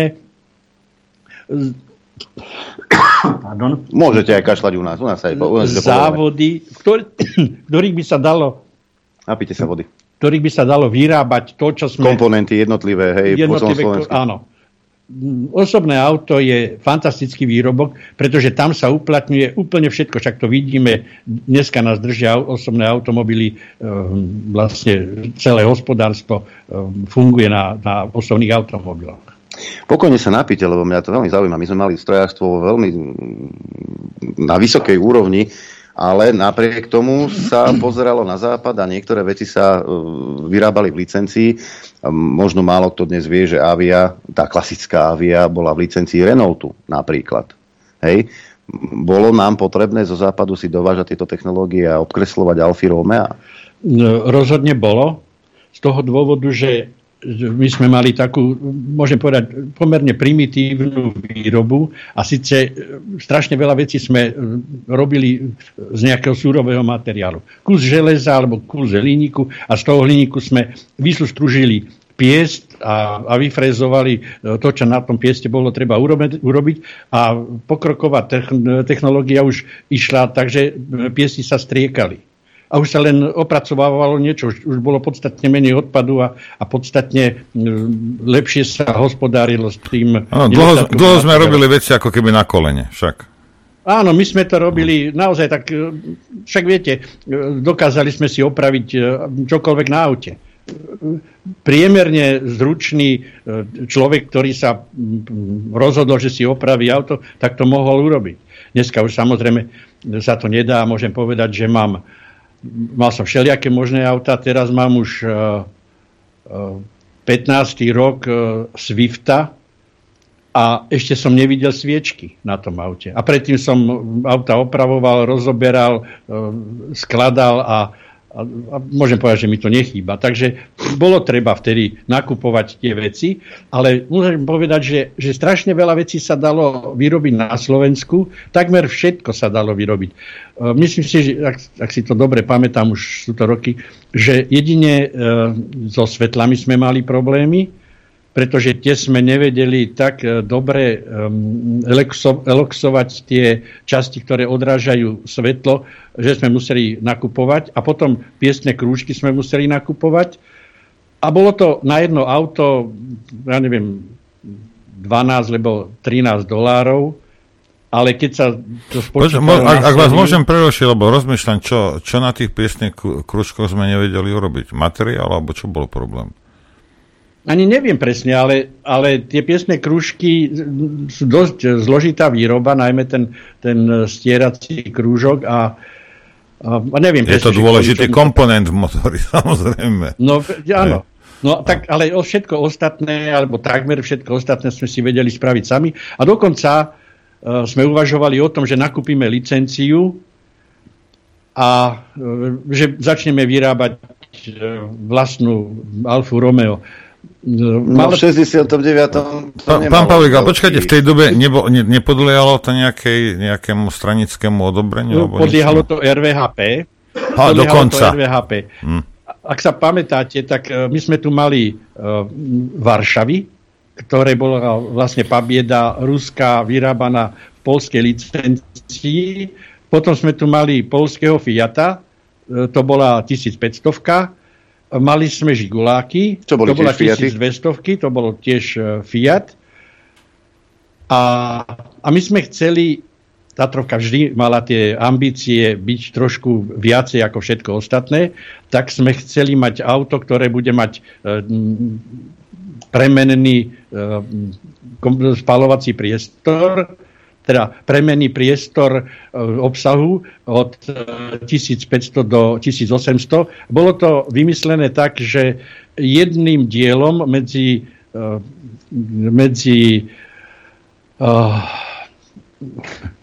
medzi kartrom a hlavou ktorý sa dal navyšovať, ten sa dal vymieňať a ešte nejakými ďalšími komponentami sa dal ten priestor veľmi dobre využívať a, a objem sme mohli robiť podľa e, svojho.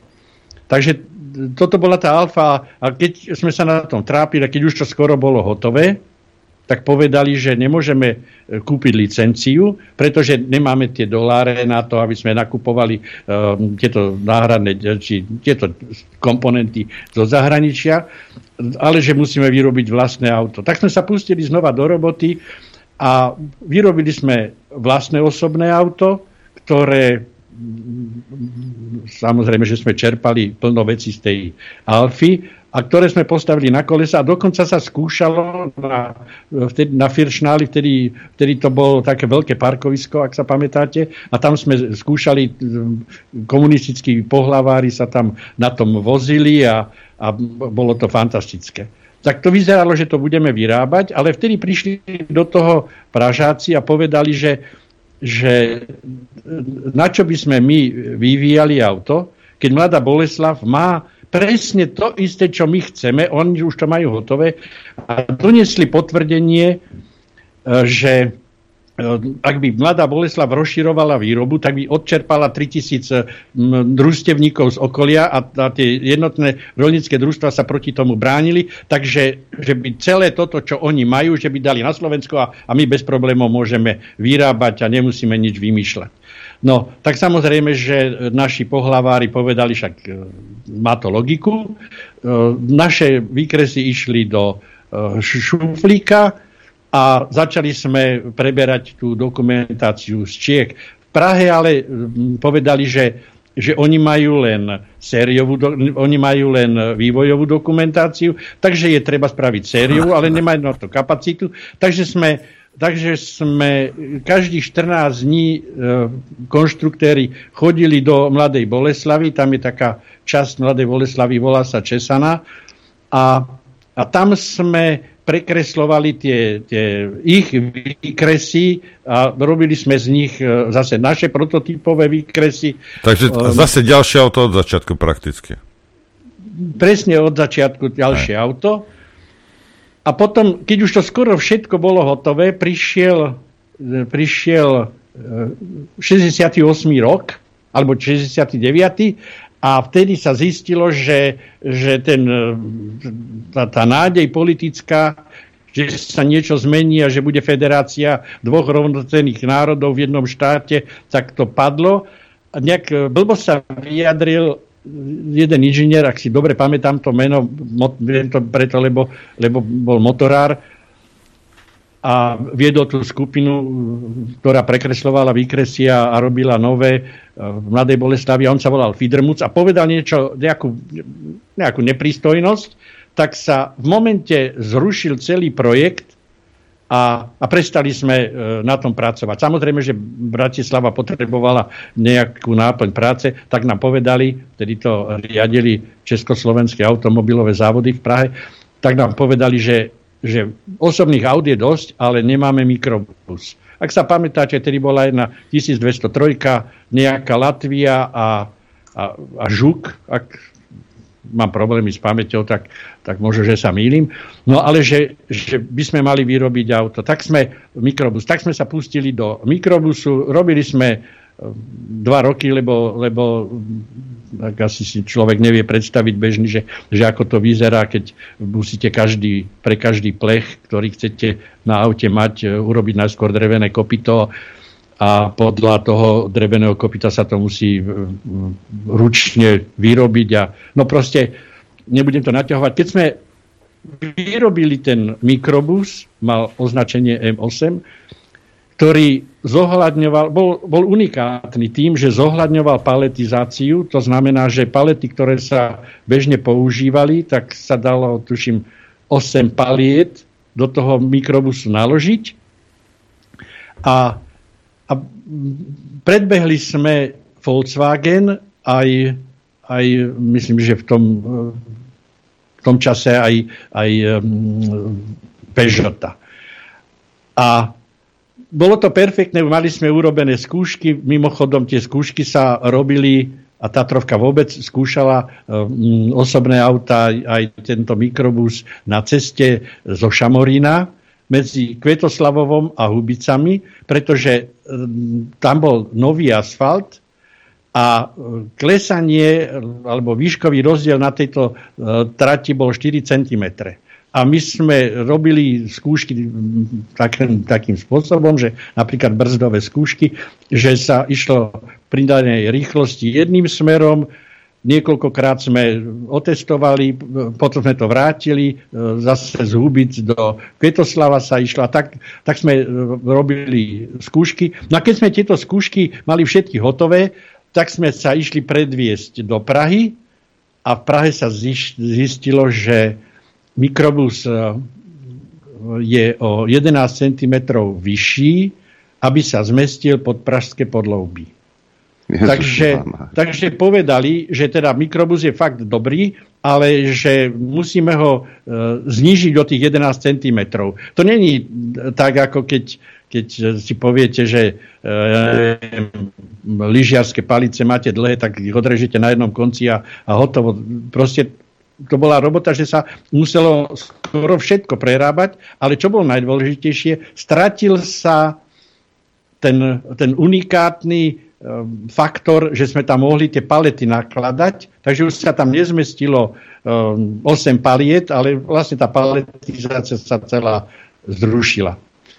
No a keď sme toto všetko urobili, tak povedali, že e, není tam dobrý dizajn, napriek tomu, že ten dizajn bol fakt veľmi dobrý.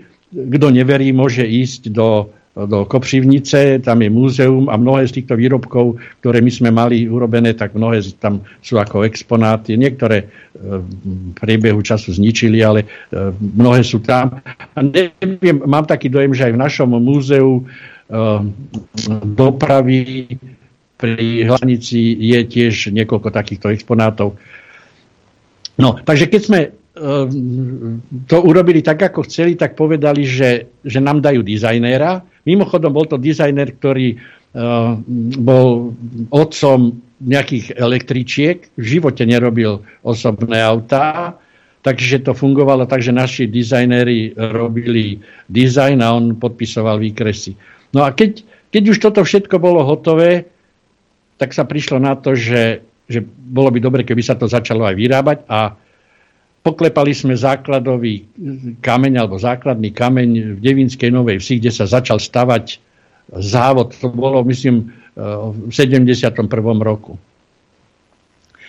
A keď závod bol hotový, tak sa prišlo na to, že bol, závod bol hotový. Boli objednané listy, boli objednané stroje, to všetko tam už bolo namontované, už sa malo niečo vyrábať. A tak sa prišlo na to, že hop, mladá Boleslav e, bude robiť e, nové auto a my budeme robiť nákladné auto. Dostali sme dostali sme zadanie prerobiť alebo modernizovať Pragu V3S. A na tom sme robili tiež asi dva alebo tri roky sám, ja sám som robil na, na motore. A keď, keď to, no zabudol som povedať, že tie stroje a tie lisy, ktoré boli už v tej baske, tak tie naplánované, tak tie ani do basky nedali, priamo išli do Mladej Boleslavy a do bratislavského priestoru sa nakúpili veci pre, pre tú Pragu V3S. Zakiaľ my sme pracovali, tak uh, tam to montovali tie linky. No ja, ja, vás bolo... tu, ja vás tu preruším, lebo čo je zaujímavé na celom tomto, a hlavne mladí, hej, ktorí ste frustrovaní z toho, že, že nemáš Wi-Fi, no, hej. Tak si zoberte, ako, však Adrian, veď počúvaš, hej, veď to, to, toto bolo za Komančo. Aj to isté bolo na vojne. Niečo sa robilo, aby sa to potom... Ako, nie, tá frustrácia vás nezložila? Pán Pavlík a vašich no, kolegov? Jasne, jasne, že ma zložila, pretože manželka bola nervózna, deti boli nervózne, už som mal deti a, a musel som ísť napríklad na dva týždne uh, do tej mladej Boleslavy alebo na tri bolo to tak urobené, aby sme nedostali od, odlučné, lebo jak sa to volalo, proste nejaký príplatok, aby sme nedostali, tak vždy sme prišli na týždeň do Bratislavy, to sa tu predlž, prerušilo a zase sme išli na tri týždne do Boleslavy. To, toto ma tak e, nakoniec naštvalo, do, dokončím ešte tú basku. No a, a potom sa zistilo, že, že tá Praga V3S je, je dobre vymyslená, ale co budú delať v Praze? Hm.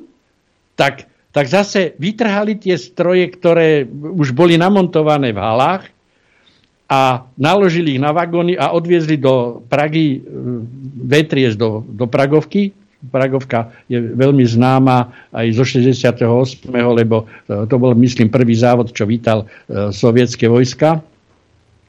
A, a, a Baska vlastne zostala bez výrobného programu. Redukovali Basku na jednu kanceláriu, kde zostali dlžoby a, a to čisté prostredie oddlžené na úrodnej pôde prebral Volkswagen a, je tam dodnes, len sa rozšíruje a rozšíruje. Mimochodom, je tam v blízkosti chránené vtáčie územie, ktoré samozrejme už teraz nefunguje, lebo, lebo tam už hučia stroje. No tak toto bolo, toto bolo moja anabáza v Baske. Hovorím, že 17 rokov som tam bol. Zažil som napríklad úmrtia mojich kolegov pri skúškach, pretože to nebola skúšobná dráha, ale bola to normálna bežná cesta. Raz tam vybehol autobus z bočnej strany od, od nejakého chlieva, nedal prednosť našemu autu, ktoré bolo rozbehnuté na 120 km rýchlosťou. Mali sme merať spotrebu a, a auto sa prevrátilo, vybehlo z cesty, E, narazilo teda najskôr do toho, do nárazníka toho autobusu, do pojarku dobehlo až, až nejakej múriku, tam nejaká čerpačka bola, alebo čo. A, a e, bez pomoci a ten človek nakoniec bol mrzák na doživote. Dvaja sa tam zmrzačili. Ďalšie smrteľné nehody boli, no proste tie skúšky boli nebezpečné, to je jasné. Takže nakoniec celkom oprávnene som prijal ponuku, že, že začínajú sa budovať e, stanice technickej kontroly a, a že tam by sme mohli uplatniť svoje vedomosti, tak nás e, zobrali z tej konštrukcie niekoľko ľudí. No, pán Pavlík pred, STKčka, potom ešte Slovenský hydrometeorologický ústav. Toto je, je, už teraz vidím, že zase prídete, lebo toho je naozaj veľa a tých zážitkov a také vykreslenie, čo sa dialo e, napríklad pri e, výrobe aut v bývalom Československu, kedy aj z Moskvy prišiel príkaz no súdrovia, ale tento, toto auto s názvom Škoda Ferrat vyrábať, vyrábať nebudete, Nebude. lebo žiguláky sa nebudú predávať a Škoda Ferrat išla do Kiteka do filmu. E, čiže o tomto sa môžeme rozprávať ešte v ďalších reláciách, ale kvôli čomu ste prišli, je vlastne tá politika. E, v ďalšom vstupe vykreslíme, ako ste vstúpili do politiky a hneď ste aj vystúpili. No a potom si povieme niečo o tom, čo ste si pre nás prichystali, teda zmena volebného systému. Ale k tomu si dáme prestávočku. Chcete vedieť pravdu? My tiež. My tiež. Počúvajte Rádio Infovojna.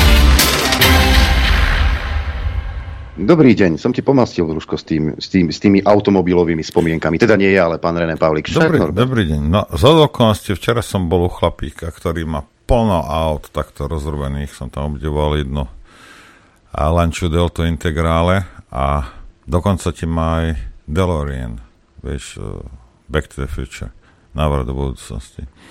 Aj to tam má rozrobené, plno aut má. Tak som sa tam kochal včera Takže, no, si, si, bol, si, si bol v raji v tvojom hej. automobilovom. Hej. René Pavlik, tu dnes v štúdiu Juch, jeho história je veľmi bohatá, mohli by sme tu sedieť do večera a stále... A meniť témy. A meniť témy a, a bohovsky by sme si pokecali, ale čas nás tlačí, pretože pán René Pavlik prišiel a s a, myšlienkou alebo svojím pohľadom na volebný systém. Ale skôr, keď, keď sa k nemu dostaneme, vy ste, že vraj boli v SNS, som počul dnes. Jaj, v krátkosti, anabáza. Boli a odišli. Boli to úplne začiatky SNS. Úplne začiatky. Takže ja som vstupoval do SNS prostredníctvom nejakého papierika, ktoré, ktorý na Hviezdoslavovom námestí uh, dali vtedy um, nechcem to tak povedať, že nadháňači, ale proste propagátori slovenskej myšlienky, slovenskej národnej myšlienky, uh, Stano Pánis a, a, a potom neskôrší predseda, uh, prosím vás, pomôžte mi. Moritz. Mo, áno, Moritz. Bol som naozaj nadšený, vyplnil som to tam a tešil som sa. Dostal som aj preukaz a bol som člen uh, skupiny SNS v Dubravke, kde som vtedy býval a spoločne nás e, viedla pani e, doktorka Slavkovská. Slavkovská. No a tu hovoríme o roku 1990. Cca. Tak, ne, nepamätám si presne tie roky, ale proste bola to, boli to drevné roky SNS. A, a trvalo to tak dlho, než SNS začalo bojovať o miesto e, v parlamente a prekvapili ma podmienky, ktoré e, vtedy odo mňa žiadali, napriek tomu, že som robil, mal som robiť teda predsedu volebnej komisie, tak e, som sa nestotožnil s tými podmienkami a e, pánovi Prokešovi som odovzdal preukaz. Ale u nás sa pokojne môže hovoriť, čo boli tie podmienky. Ako mm. napríklad e, časť platu odovzdať strane a podobne. Áno, presne. A toto poznáme, Norbert. E, ja, aj ja som to niekde videl. Ja som to niekde ja videl. Čiže si mysl, majú... o sebe rozprávajú, že sú národovci. Hej, videl som to niekde. No, no takže um, moje skúsenosti e, životné a, a konkrétne skúsenosti s politickou stranou ma priviedli k tomu, že som začal uh, písať blog uh, v hlavných správach. A, Ale aj na koreňoch. Som člen koreňov, takže samozrejme príspevky, ale, ale najmä keď počúvam nejakú reláciu v televízii, kde e, zase niekde jeden šikovný debil začne ľuďom slúbovať a, a, a kresliť, tak ma to tak rozčuli, že si sadnem k počítaču a, a napíšem blog. Snažím sa, aby to bolo na jednu stranu, lebo viem, že ľudia neradi čítajú, ale nepíšem to preto, aby ľudia čítali, ale preto, aby mi klesol tlak a, a uľavil som si a povedal som si tak, aspoň vidia, že nie všetci žerú seno. No a tak ma to priviedlo aj k tomu, že a nie len to, aj to, že, že som vlastne vo svojej podstate technik, aspoň za takého sa považujem, že som pochopil už dávno, že nie je mysliteľné opraviť systém, ktorý je nefunkčný od svojej podstaty. Takže vrátim sa k tomu začiatku, čo by som chcel povedať o volebnom systéme a pripomeniem, o čo vlastne ide v tom terajšom. O pár mesiacov budú voľby. Keďže sme na Slovensku a tu je možné všetko, veríme a dúfame čo veríme a čo dúfame, že zlých nahradia dobrý, neslušných, slušný, arogantných, vychovaní, nezdelaných vzdelanci, nepoctivých poctivých a nekultúrnych kultúrnych krikluňov nahradia rétori a lenivcov pracovití, plagiátorov nahradia skutoční absolventi vysokých škôl a prospechárov nahradia obetavci. Veríme, že takto zmenený parlament zostaví vládu odborníkov, že spoločnými silami napravia všetko, čo predchádzajúce parlamenty pokazili, zanedbali a zbabrali. A čo ešte veríme? Veríme a dúfame, že budú vyšetrené všetky kauzy, prešlapy, odhalené všetky podvody a rozkradačky a že vinníci podľa hesla, ktoré stále počúvame, padni komu padni, budú potrestaní. A o akých zmenách a o akých stranách je reč, niektorých poznáme už dlho. Vieme, čo hovoria, čo slúbujú, ako sa vyhovárajú a zase, čo slúbujú, ako sa vyhovárajú. A tak stále dookola. Niektorí sa nám páčia, s niektorými bude stranda, niekto presvedčivo slúbuje, niekto má pekný billboard, niekto dobrý slogan, niekto kúpil stranu, niekto založil novú bandu a niekto má jamky a niekto má gaťky. Verím ešte niečomu? No, ja si myslím, že áno, pretože veríme, že stačí ísť ku voľbám a do urny hodiť ten správny lístok tej správnej politickej strany s tými správnymi menami a stačí si dobre vybrať. Každý, kto tomu verí a dúfa, patrí do špecializovaného zariadenia pre veričov a dúfačov. Už samotný názov tej krabice, do ktorej hádže ten lístok nádeje, by mu mal jasne odhaliť pravdu. Je to urna. Použijem trendový pojem, lucívny, teda aspoň priemerne lucívny človek vie, že do urny sa vkladá to posledné, to, čo už skončilo. A prax ma už 30 rokov presvieča, že mám pravdu. V urne skončilo všetko, čo sme dúfali a verili. Lebo lístky vysypú, hlasy spočítajú a určia víťaza.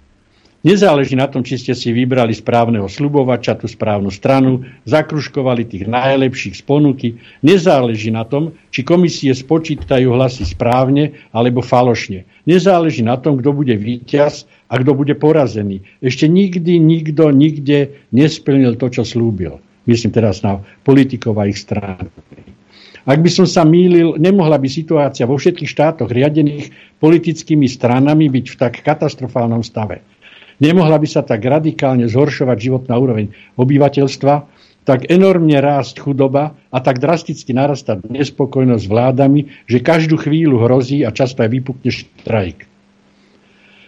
Štrajkujú, nepra, štrajkujú prepravcovia, štrajkujú lekári, štrajkujú učitelia, štrajkujú piloti proti vláde, ktoré zložili politické strany, protestujú matky, dôchodcovia, rodičia, lesby aj gejovia.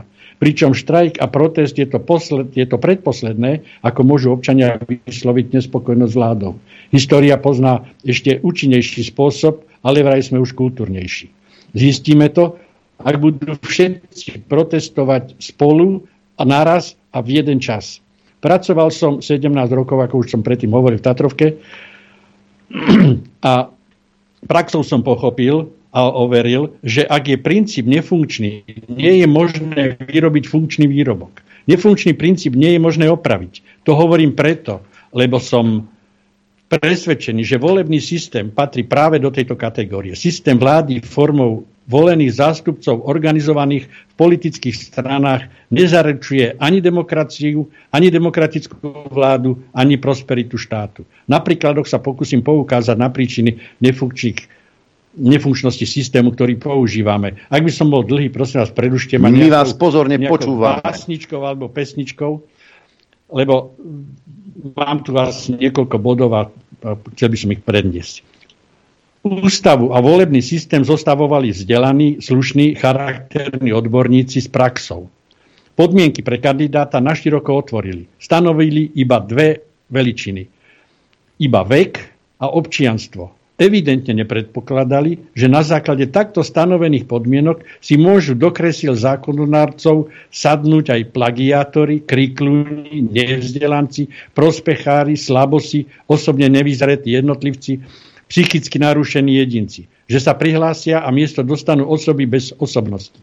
Že predseda strany pobeha celé Slovensko, nasľubuje aj nemožné, že on nepotrebuje múdrych, vzdelaných, skúsených a rozhľadených spolupracovníkov, lebo sám e, taký nie je. Naopak, čím hlúpejší kandidát, tým lepšie. Takýto jedinec má väčšie predpoklady počúvať predsedu a hlasovať podľa palca, než by to platilo v opačnom prípade. Predseda poberá, pobeha lesy, schodiska a napíše kandidátku. Nie takého vodiča, čo by, e, voliča, čo by poznal všetkých 150 kandidátov uvedených na kandidátke. Aj preto vyhovuje jeden volebný obvod. Už Mečiar pri prvých voľbách tvrdil, že tento systém, teda toho jednoho volebného obvodu, je prežitok bývalého režimu a treba ho zmeniť. Ale keď sa dostal do parlamentu, veľmi rýchlo zistil, že mu systém jednej voľby po celom Slovensku vyhovuje. Princíp napriek slubom pred každými voľbami nezmenili doteraz, pretože stranám vyhovuje, samozrejme. Namiesto toho, aby si poslanci na prvom stretnutí zvolili predsedu a ostatné orgány, predseda strany s najvyšším počtom poslancov začne pracovať na kartelovej zmluve. Prostredníctvom takejto špínavosti rozdeli parlament na dve antagonistické skupiny. Na koalíciu a opozíciu, čím prakticky odstaví časť poslancov od riadnej činnosti, kvôli ktorej boli do zákonodárneho zboru zvolení. Silu kartelu umocnia zásadou, s opozíciou sa nehlasuje. Hm. Pri vzniku koaličnej zmluvy, čo je proxy názov kartelu, začnú šachy s volebnými slubmi. Nakoľko od prvej chvíle sledujú preferencie súperov, tí, čo sú v tej koalícii, celkom logicky vyradia tie sluby par- partnerov, ktoré príslušnú stranu dostali do parlamentu. Do zmluvy sa dostanú iba neutrálne, nič neriešiace body a ešte aj medzi tými navzájom licitujú. Presnejšie povedané, ak chcete, aby sme prijali váš návrh, tak vy musíte prijať ten náš návrh. Robia to tajne v zákulisí bez očí a uši voličov. Ak je kartel zostavený z viacerých politických strán, je dohoda ťažká, zdlháva, takmer nereálna a to sme videli za posledné tri roky. Kartel ruší imperatívny mandát poslanca, samozrejme tým porušuje ústavu. Poslanec viazaný stranou musí hlasovať podľa príkazu kartelu, najmä vtedy, ak by hrozilo porušením dohody neprijatie zákona. Poslanci opozície môžu ísť domov. Zbytočne kazia vzduch, zdržujú členov kartelu pri obchodoch a predlžujú rokovania hoď aj pravdivými poukazovaniami, na chyby, prešlapy nedostatky. Ich, sústavné, e, ich súhlasné hlasy môžu iba navýšiť celkový počet e, schválených hlasov schvalujúcich. Jalovými námietkami preto, lebo ani po niekoľkých dňoch argumentov nemôžu nič zmeniť. Majú málo hlasov. Zákonodarca asi nepočíta s možnosťou, že poslanie zmení názor a opustí stranu. V opačnom prípade by asi trval na opustenie lavice a nástupe ďalšieho z kandidátky Pre každého poslanca by na voľnej nohe pre každého poslanca na voľnej nohe je toto postavenie výhodné najmä vtedy, ak hrozí hlasovacia nedostatočnosť. Vtedy môže dať svoj hlas do dražby. Úplne proti logike je bezpre, beztrestná možnosť založiť priamo na pôde parlamentu novú politickú stranu. Poslane zranil vodiča, voliča hneď dvakrát. Jednak opustil stranu, ktorá získala hlasy a dostala ho do kresla. Jednak vznikla strana, ktorá nebola vo volebnej súťaži. Rovnaká neserióznosť je aj premenovanie parlamentnej strany počas funkčného obdobia. To vidíme, deje sa toto všetko úplne bežne, na bežiacom páse a totálne beztresne. Teda beztresne to nie je, pretože voliči samozrejme to sledujú a vidia, že parlament nefunguje. Spojenie politických strán v parlamente kartelovou dohodou ide proti logike veci. Je v jasnom rozpore s imperatívnym postavením poslanca. Argument, že by nebol prijatý žiaden zákon, je zavádzajúci. Je mnoho organizácií, v ktorých princíp dohody väčšiny funguje. E, poznám to aj z konštrukcie. Keď sme hľadali riešenie na nejaký e, ťažký problém, tak sme si všetci sadli a boli tam úplne rozdielne e, názory poviem taký príklad, výfukové potrubie sme mali v 150 variantách pre jeden motor. Dobre, pán Valík, ale vy ste, vy ste hľadali riešenie, ako to urobiť. Lenže no, tu, je... len tu si každý sadne a povie, ale to sa nedá. A hľadajú dôvody, prečo sa to nedá. No preto sa to nedá, pretože ten systém im vyhovuje. Tento systém politickým stranám vyhovuje a normálneho človeka kto počúva. Veď zoberte len toto rádio keby nebolo toto rádio, tak vieme tú jednu pravdu, o ktorej sa nediskutuje. To sme zažili, to sme zažili pri, pri všetkých problémoch. E, o covid ani nehovorím. Namiesto toho, aby pustili takých ľudí, ktorí tomu rozumujú, ktorí robia priamo v praxi, tak týchto ľudí odstavili na vedľajšiu kolaj a bola len jedna jediná pravda. A keď sa ukáže, že nebola pravda, tak sa nič nedeje. Ja som, hovorím od vecia, neviem, či neprekročíme čas, ale ja som toho názoru, že je treba potierať eh, hoaxy a, a, a, a lži potierať tieto výroky. Ja som toho názoru, že je to treba. Eh, rádia, ktoré to eh, ktoré klamú, tak je treba odstaviť. To je celkom logické. Ale keď sa ukáže, že to rádio, ktoré akože klamalo, malo pravdu, tak ten, kto vydal zákon, že to rádio má byť odstavené, by mal platiť všetky náhrady a všetky škody a omluviť sa a odstúpiť okamžite od funkcie, rozhodovať o tom, či to rádio môže alebo nemôže existovať. A toto tu zatiaľ není. Zatiaľ e, niekomu dajú facku, alebo ho zatvoria na dva roky a potom mu povedia, sorry, milili sme sa. Sorry. A hotovo. No, takže vráťme sa naspäť k tomu, kartel riadi všetko. Riadi aj to, čo propaguje ako nezávisle. Riadi školstvo, zdravotníctvo, policiu aj súdy.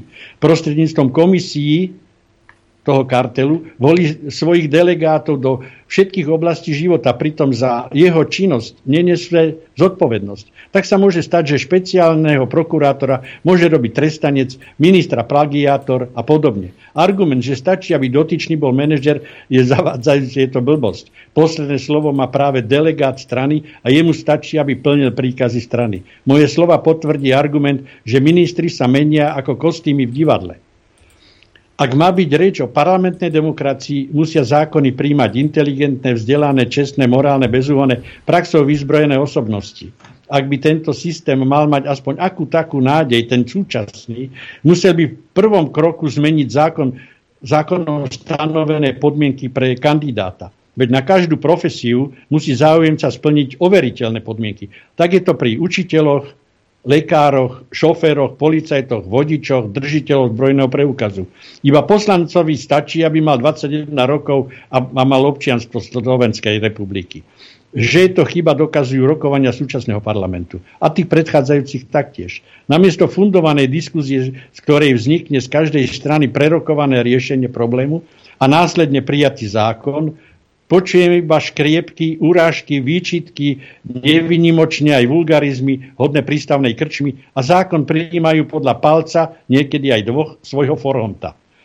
To určite nie je predstava voličov a spôsob práce hodný našej najdôstojnejšej a najdôležitejšej inštitúcie. Poslancom sme vytvorili lukratívne podmienky na zmysluplnú prácu. Okrem platu im financujeme poradcov, ubytovania, rôzne benefity, pracujú od útorka do piatku, poludnia a keď majú prejednávať zákon, teda hlasovať, teda keď majú prejednávať zákon, tak e, rokovacia sála zýva prázdnotou a o 11. o 5. sa zbehnú ako sliepky, lebo hlasovanie. Často nevedia ani o čom hlasujú. Niekto povie číslo, ukáže palec ako cisár v aréne. Spoločne s cisárom majú iba to, že tiež rozhodujú o živote. V ich prípade o živote miliónov. A to, to bola tá časť, kde som e, chcel vysvetliť, že ten systém nie je dobrý. A teraz, e, čo navrhujem? Pre život potrebuje každá spoločnosť najmä dve veci. Životný priestor a služby. Každý človek musí jesť, vzdelávať sa a pracovať. Každý potrebuje lekára, remeselníka, túži po kultúre. Celá spoločnosť potrebuje odvetia priemyslu, dostupnosť energií, služby, verejnú správu, sociálnu istotu, vnútornú aj vonkajšiu bezpečnosť. Nový zastupiteľský orgán by mohol mať dve oblasti tvorby. Regióny a združenia. Prvú časť snemovne by tvorili zástupcovia regiónov. Ľudia, čo v regióne žijú, svoje problémy poznajú najlepšie. Vedia, čo musia chrániť, čo musia budovať, komu majú pomôcť, čo ma, čomu majú zabrániť. A dokázali to aj v časoch covidu, aj v čase krízy na Ukrajine. Mimochodom, dokázali to podstatne lepšie, ako to dokázala vláda, podstatne lacnejšie a podstatne prehľadnejšie. Pripravuje sa nová štruktúra organizovania regiónov. Tvorcovia by mali pamätať aj na spôsob priamej voľby kandidátov do Národnej rady Slovenskej republiky tak, aby každý okres mal dvoch zástupcov volených e, obyvateľmi danej oblasti. Druhú skupinu, to číslo som, som povedal e, operatívne, len aby to ilustrovalo myšlienku. Druhú skupinu vytvorili odborníci združených profesijných zväzoch podľa vzdelania profesí. Každý štát potrebuje polnohospodárstvo, remeselníctvo, finančníctvo, lekárstvo, služby, obranu, ochranu, obchod, umenie a podobne. Ak má skutočne nastať zmena a nie iba výmena, potom odborné skupiny musia mať v najbližšom zastupiteľskom či v najdôležitejšom zastupiteľskom úrade nezastupiteľné, teda nedelegované postavenie, spôsob priamej voľby kandidátov do Národnej rady musí byť urobený tak, aby každý zväz mal dvoch volebných zástupcov. To záleží od toho, jak by sa vyjadrili politológovia. Vyvolený a zvolený poslanec musí, musí dôveru voličov považovať za česť. Musí si byť vedomý toho, že prospech voličov má väčšiu hodnotu ako jeho osobný užitok. Poslanec musí so všetkou vážnosťou a zodpovednosťou rešpektovať slub daný voličom. Hm? V opačnom prípade má jednu jedinú možnosť. Opustiť zastupiteľský orgán. Počas volebného obdobia má iba jednu povinnosť pracovať pre prospech občanov. To musí, musí uvedomiť aj pri každom hlasovaní. Prospech občanov je vždy na prvom mieste. Konec koncov, to je účel prísahy. Pozbaviť mandátu zástupcu regiónu bude pravomoci príslušného regiónu a to isté bude platiť aj v prípade profesijných zväzov. Zmenu vykonajú referendum tá príslušná oblasť, ktorá ho tam delegovala. Takto zostavený parlament si na prvej schôdzi zvolí predsedu a potrebné orgány. V žiadnom prípade nie koalíciu a opozíciu, teda v žiadnom prípade kartel. Parlament zostavený zo zástupcov regiónov a zástupcov profesí výrazným spôsobom podporí fundované riešenie problémov, ktoré trápia Slovensko a obmedzí sústavný boj politických strán o moc. Navrhovaný systém je revolučný a stretne sa nepochybne s odporom politikov. Definitívnu podobu zmeny by mali vo verejných diskuziách na pôde verejnoprávnych médií zobrať do rúk vzdelanci z relevantných prostredí čas venovaný tejto téme by bol určite lepšie využitý ako nekonečné zbytočné trápne debaty arogantných diskutérov v nedelu okolo obeda. Takže, pán Pavlik, aby som tomu dobre rozumel. Čiže navrhujete, že z každého okresu dvaja. Áno. To je určitá časť parlamentu. V tej druhej časti parlamentu zástupcovia e, rôznych e, profesí. profesí. To mi zaváňa stavovským štátom. E, zaváňalo by vám to stavovským štátom, keby e, tam boli len tie profesie. ak máte na mysli slovenský štát, tak myslím, že slovenský štát mal 6 stavov. A, a čo je zaujímavé, napriek všetkému, aký bol hnusný, odporný, fašistický a proti Židom a neviem čo, tak napriek tomu všetkému sa vybudovalo obrovské množstvo vecí.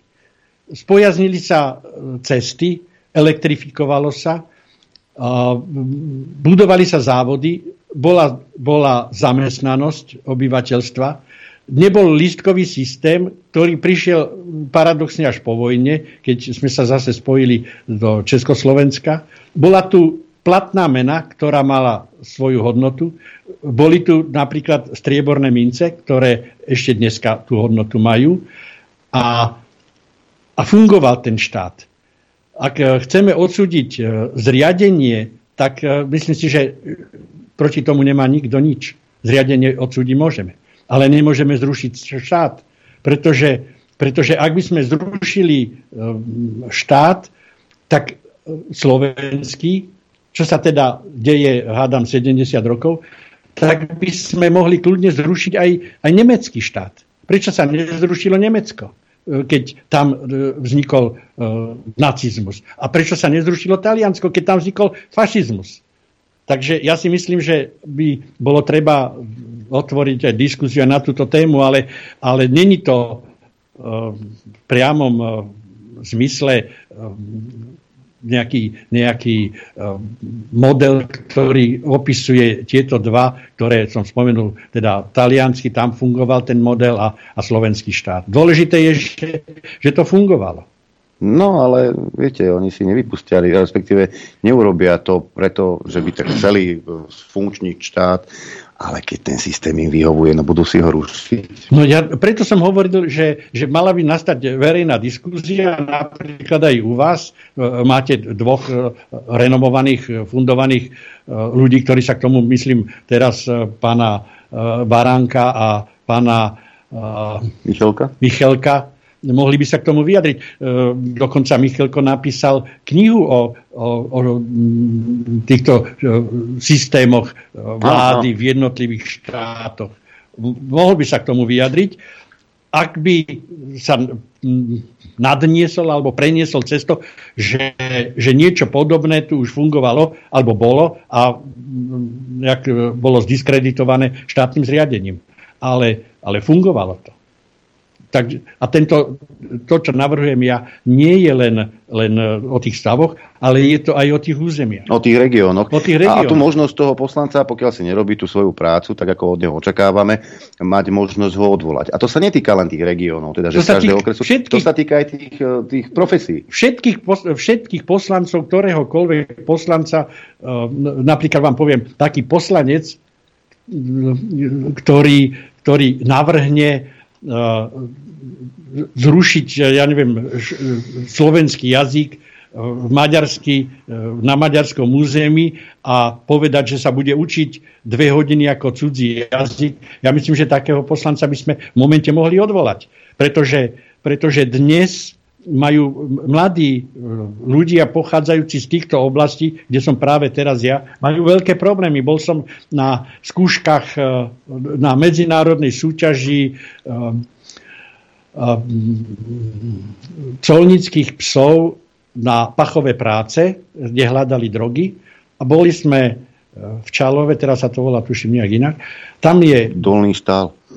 Tam je, tam je gymnázium a my sme sedeli na lavičke cez prestávku a pri nás ležali psi a tri dievčatka, absolventky alebo, alebo žiačky toho gymnázia, nevedeli po slovensky položiť otázku, ako sa volá ten pes.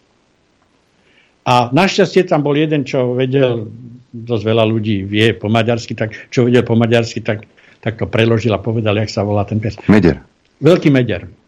Gymnazistky, gymnazistky nevedeli. A to bolo, to bolo v 90. rokoch. A to, to, to som zažil aj ja. Zas by som eh, im ani nejak nekrivdil, pretože keď som bol na vojne, mnoho chalanov tam prišlo z tohto prostredia a keď chodil na základnú školu s maďarským vyučovacím jazykom, následne na strednú školu, eh, kde boli tie učňovky polnohospodárske a tak ďalej, alebo stredné školy, alebo gymnázie maďarské, tak on nemal potrebu sa naučiť po, po slovensky. Naozaj nemal potrebu. On no, v tej komunite nemal potrebu. To je práve ten systém. No ale potom prišiel na tú vojnu chaláňa bol, a potom sami chaláni mi hovorili, že Adriana, asi by som sa mal naučiť po slovensky, lebo to budem asi potrebovať, skončím vojnu, budem sa chcieť zamestnať niekde, budem mať lukratívnu ponuku a nebudem vedieť. No, zamestnám sa v Maďarsku a čo keď budem mať na Slovensku dobrú robotu, čo ja v Trnave, nebudem vedieť. Ale to je, ja ako viem, že niekoho to môže dráždiť. Na no, Južnom Slovensku som pardon. prežil veľmi veľa, veľmi veľa, veľmi dlho, aj som pracoval na Južnom Slovensku, ale vidím to aj z tejto strany. Že áno, že nemali potrebu sa učiť po slovensky. No ale to je práve ten systém, ktorý ja odsudzujem a nehovorím nič proti, proti mladým ľuďom, ktorí by sa mali učiť po slovensky. Ale hovorím o systéme. To je, to je systém, ktorý im škodí, pretože, tak jak ste povedali, tie dvere na Slovensku majú veľmi privreté.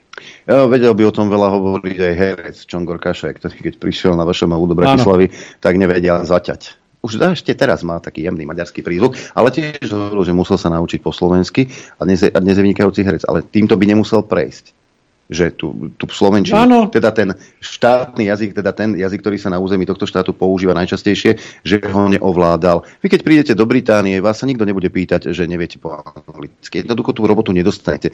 Nevieš po anglicky? Dovidenia. A nemusíte ísť do, do Anglicka, choďte do Čech tam aj, aj ministerský predseda sa musel, či čo to tam bolo, musel no, naučiť uh, mluviť po česku. A to, ako, ja nehovorím, ale to je o uplatnení a o, o nejakej kvalite života. To nie je o tom, že to si na Slovensku budeš hovoriť po slovensky. Nie, nie, nie. nie. nie tak to, to vôbec... Tak aby to nebolo zle, zle pochopené. Nie, takto som to absolútne nemyslel. Že ja, ja, pozrite sa na, na politika Bugára on mal možno, že, že slovenské e, školy, neviem celkom presne, ale je z tohto prostredia a rozpráva po slovensky. E, no mohol by rozprávať po maďarsky e, v slovenskom parlamente, teoreticky by mohol, ale čo by dosiahol? Nič.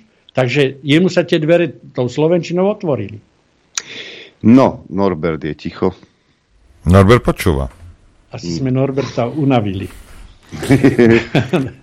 Lebo sa už tomu vyjadroval x krát aj k tomu volebnému systému a možno snáď raz príde k tomu, že si tu sadne viacero ľudí a z nejakej debaty vyjde niečo rozumné. Ale nech každý sa... si povie, ako si to predstavuje, lebo to, čo je teraz, to je hrozné, ale keď tam zajtra si sadne blá, tak ti bude vysvetľovať, jak je to aj sám fasa. Rozumieš? Hey, Všetci Blaha do jedného. Hej, no jasne. No. Lebo jak mne povedal Sulík v relácii, že on chce, aby aj Anička v Košiciach ho mohla voliť debila z Bratislavy, rozumieš? A prečo? Prečo by ho mala, čo, čo on pre ňu urobil kedy? Nikdy a nikdy nič neurobí. Možno, že to bola pekárka. Aj možno. A piekla rožky. Áno. V nedelu hlavne. Dobre, Sulíka. ideme si zahrať. Chcete vedieť pravdu? My tiež. My tiež. Počúvajte Rádio Infovojna. Dobrý deň, prajem.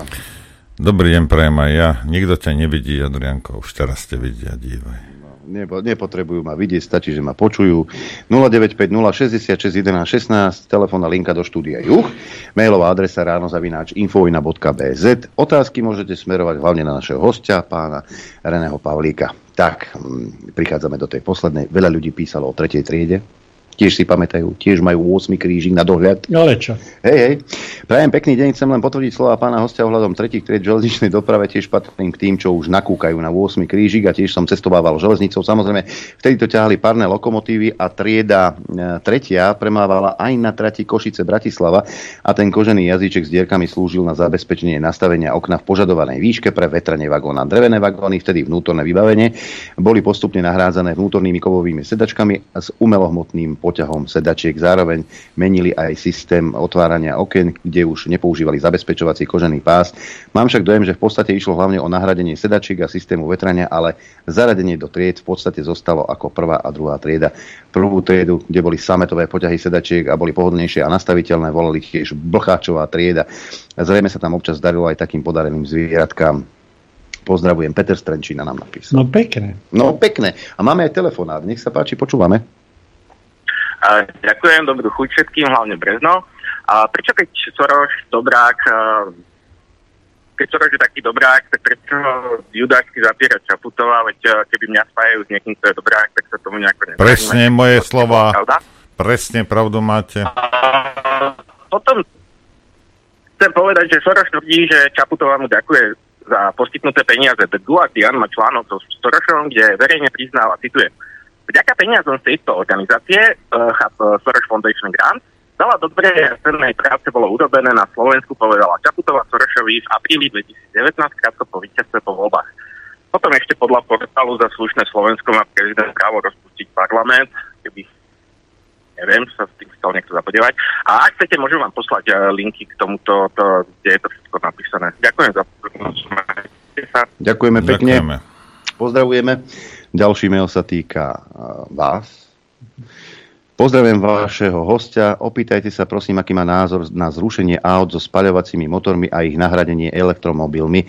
Či táto plánovaná elektrodebilita má nejakú budúcnosť? Ako hodnotí v povojnovom období úroveň motocyklov Java, ktoré sa teraz už vyrábajú len v Indii? Vlados sa pýta. Tak vlastne sú to dve otázky. Elektrifikácia automobilového priemyslu, teda automobilov je, je tak e, slepá cesta, že ju ešte ani nevidíme, ale ľudia, ktorí tomu rozumejú, tak ju vidia.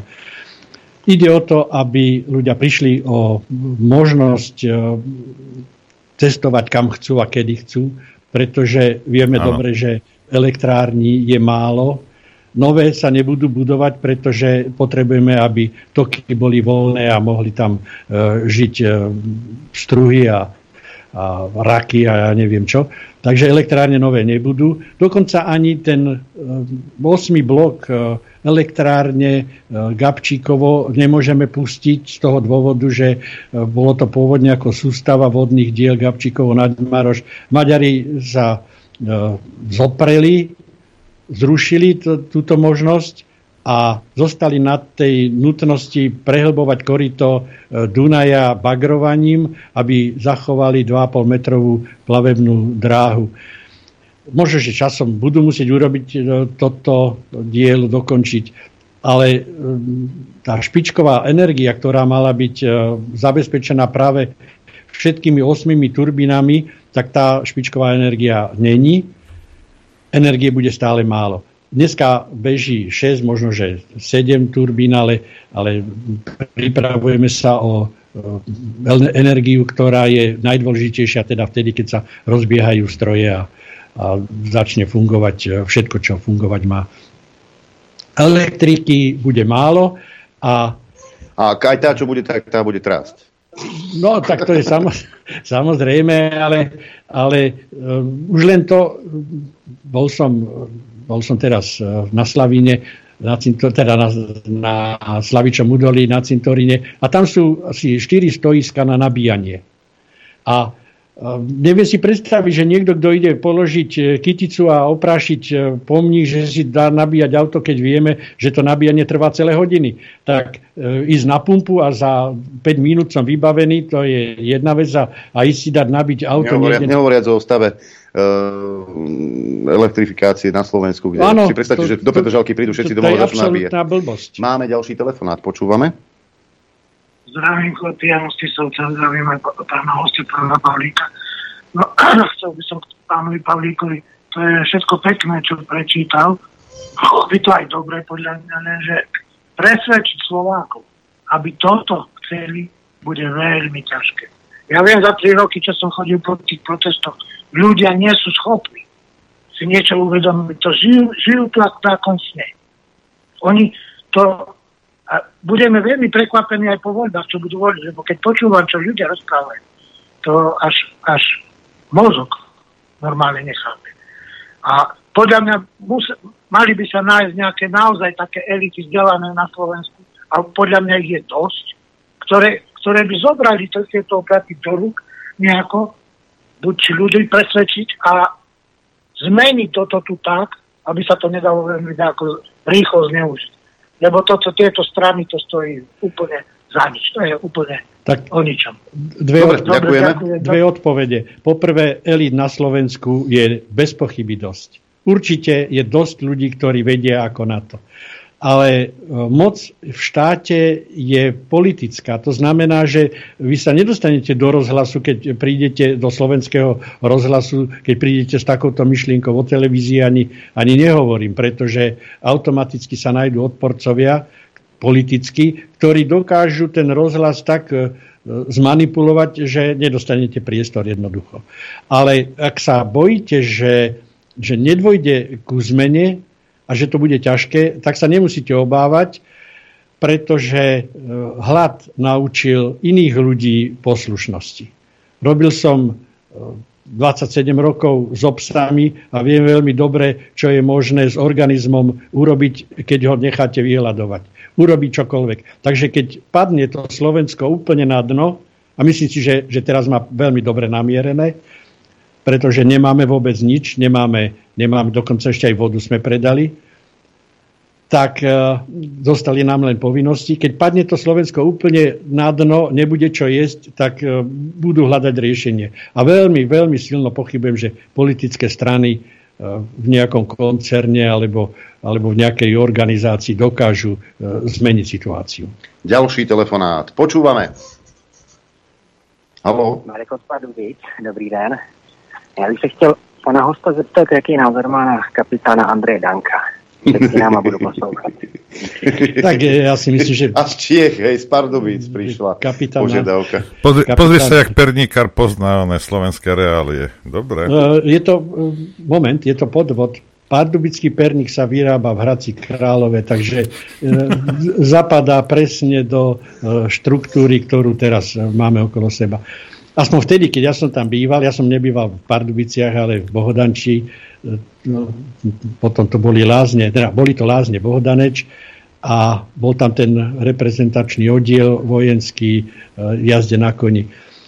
Tak, e, K Dankovi ten kapitán Danko je, je veľmi dobrá postavička. Myslím si, že by ho mohli hneď zobrať do novej scény a mohol by tam hrať čokoľvek, pretože, pretože myslím, že ani politik není dobrý, ani, ani no, politici sú vlastne všetci takí, že vycítia, čo práve fičí a to si oblečú. Veľmi podobný e, prístup k tomu mal aj, aj Fico, dneska už menovaný, keď videl, ako v Slovenskej národnej strane idú s tými uh, ich uh, rečami uh, voličské hlasy, tak aj on zmenil retoriku a tie sa prihlásil za, za Slováka 100%. Takže, takže to máte u tých politikov vôbec. A nemá za nič zodpovednosť. To je dôležité, že on sa dostane k moci a, a je beztrestný. Padne strana, ktorá bola treba pre jednoho politika urobená, napríklad e, strana, ktorá dostala prezidenta na, na stôl, e, na stolec, a potom strana zanikne, prezident zostane a všetko, čo sa urobilo zle, tak e, už nikto nenapraví. Máme ďalší telefonát, počúvame. No, teda.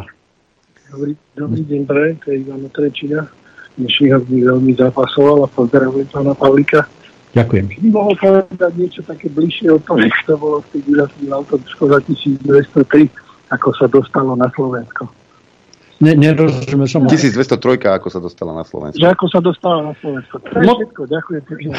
Motor 1203 bol skonštruovaný v roku 1921.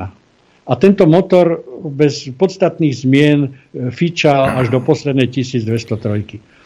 A keďže bola zastaraná, tak všetko, čo bolo zastarané alebo náhradné diely na niečo, tak to všetko sa automaticky presúvalo na Slovensko. A tak sa dostala do tasky 1203. Aspoň, aspoň ja to viem takto. Moc som sa o to vtedy nezaujímal, um, lebo som robil v Tatrovke a tá 1203 nás nezaujímala. Ale potom sa automobilový priemysel na Slovensku ako si dával dohromady a a viete, že začala sa Tatra vyrábať v Bánocech nad Bebravou, nákladná a, a 1203 bola skoro osobné auto, tak uh, tiež sme museli kooperovať s nimi, pretože motory a podobné uh, súčiastky sa dali uh, z jednoho auta na druhé a, a tak sme si pomáhali. Nejaký čas to fungovalo celkom dobre. Ďalší z telefonátov dnes, nech sa páči. No čo je to? No to pol hodinka pre telefonáty alebo skrižovaný. Ja si teda ešte pamätám aj to, keď, kedy sa vo vagónoch osobných kúrilo aj tam inštalovanými kaplami, ako mu bolo zima, tak ten si tam priložil trošku uhlia. Potom tam bolo aj uhlie, aj teplo, aj dym. Ale otázka. Pán Pavlík, keby zajtra boli voľby, existuje vôbec nejaké meno, ktoré by ste vy v tých voľbách volili? Nemusíte ho povedať, ďakujem. Môžem odpovedať. Ak by to bol politik, tak určite by som ho nevolil. A mm, možno, že nejakú stranu, ktorá zase niečo pekné nasľubuje, tak keď budem zúfalý, tak pôjdem k voľbám, ale e, to sa rozhodnem asi až na poslednú chvíľu. Ja politikom všeobecne nedôverujem. Myslím, že sa tak vyjadrila aj včera. Včera tá e, starostka Košaris... To nebolo síce včera, ale to bolo ešte za vlády Roberta Fica. Áno, pani starostka. Tá to sa... uverí politikom je na najlepšej no. ceste do pekla. No, Takže Súhlasím tak. s ňou. E, ako hovoril aj Karol Kryl, politikom sa nedôveruje, politik sa kontroluje, politikovi sa neverí, verí sa v Boha, v prírodu, verí sa v múdrosť, ale v, nie, nie, politikovi. Je to tvoj zamestnanec, krucinál. Máme ďalší telefonát, počúvame. Dobrý sa praje, dedo Jan. Chcem vám trochu polichotiť, neboli tam nejaké pripomienky e, kvôli tej pani, čo je zo smetiska paláci e, Myslím, že Norbert ju pekne oslov, pekne charakterizoval, len ostatní to nepochopili. Kvôli tomu, že ona patrí do vyššej úrovne, čiže je elita. A on to spojil dohromady, tak aby sa to nejak ťažšie rozpoznáva.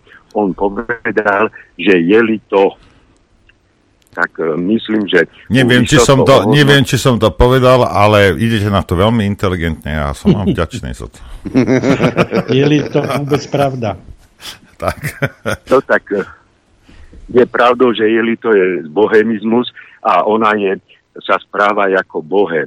S realitou to nemá nič spoločné. Je to čisto krvná politička. Teším sa na ďalšie. Dobre, ďakujeme veľmi pekne. Uh, tak, ahojte, čo by som dala za zdravé oči? Čítala som niečo podobné, tam si nejaká želala, aby bola ochrnutá, tak mi napadlo, že nech jej niekto šupsne cez chrbnicu a bude. Jane píše, no, niekto by najradšej... Stále tá istá no. sekera to dokáže, ktorú mám tuto, takže... Nech sa, sa, 10 eur. Je, je, je to na hlavu postavené, čo vám na to mám povedať. Ako keď sa niekto dobrovoľne poškodzuje. Neviem, keď sa niekto poškodzoval, si rezal ruky a e, pre, tak ho hospitalizovali. Hej. Dnes sa to berie ako niečo, čo má byť normou a ty máš mať tú slobodu. Aby a sa máš na to právo. Dokonca. No. E, máme ďalší telefonát, počúvame. Ahojte, Eva Zemplín, pozdravujem mudrých hostí, moderátorov a všetkých mudrých poslucháčov Radia Infovojna. jedna taká otázočka na pána generálneho riaditeľa.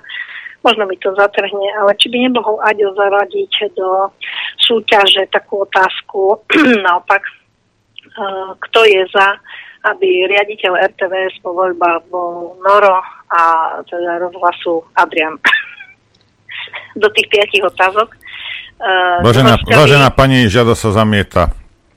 Dvojnásobne jasné, sa zamestná. Ale môžete sa kľudne odvolať, ale hneď vám poviem, že sa zamietne. Môžeme zas. sa odvolať a stiažovať, prosím vás. Jasne, to, môže, to môžete, ale bude to zase zamietnuté. Jasné, Z našej jasné, strany. Jasné. Dobre, ale ďakujeme. Jasné, svoje.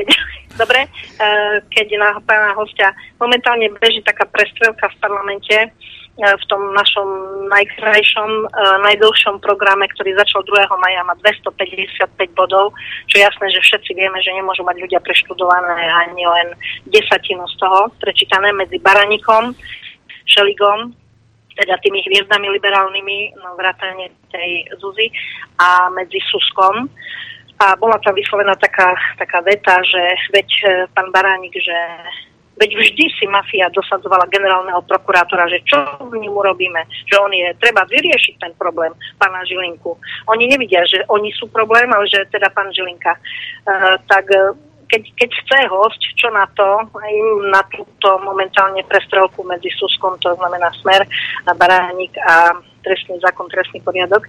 A uh, chcem povedať takú ponuku na to, čo povedal pán host, že uh, po Slovensku sú také semináre, mobilizujme sa v dobrom semináre, ktoré sú o zručnostiach tých múdrych ľudí v 7 krajoch, 7x7, od 7 do 12 ľudí.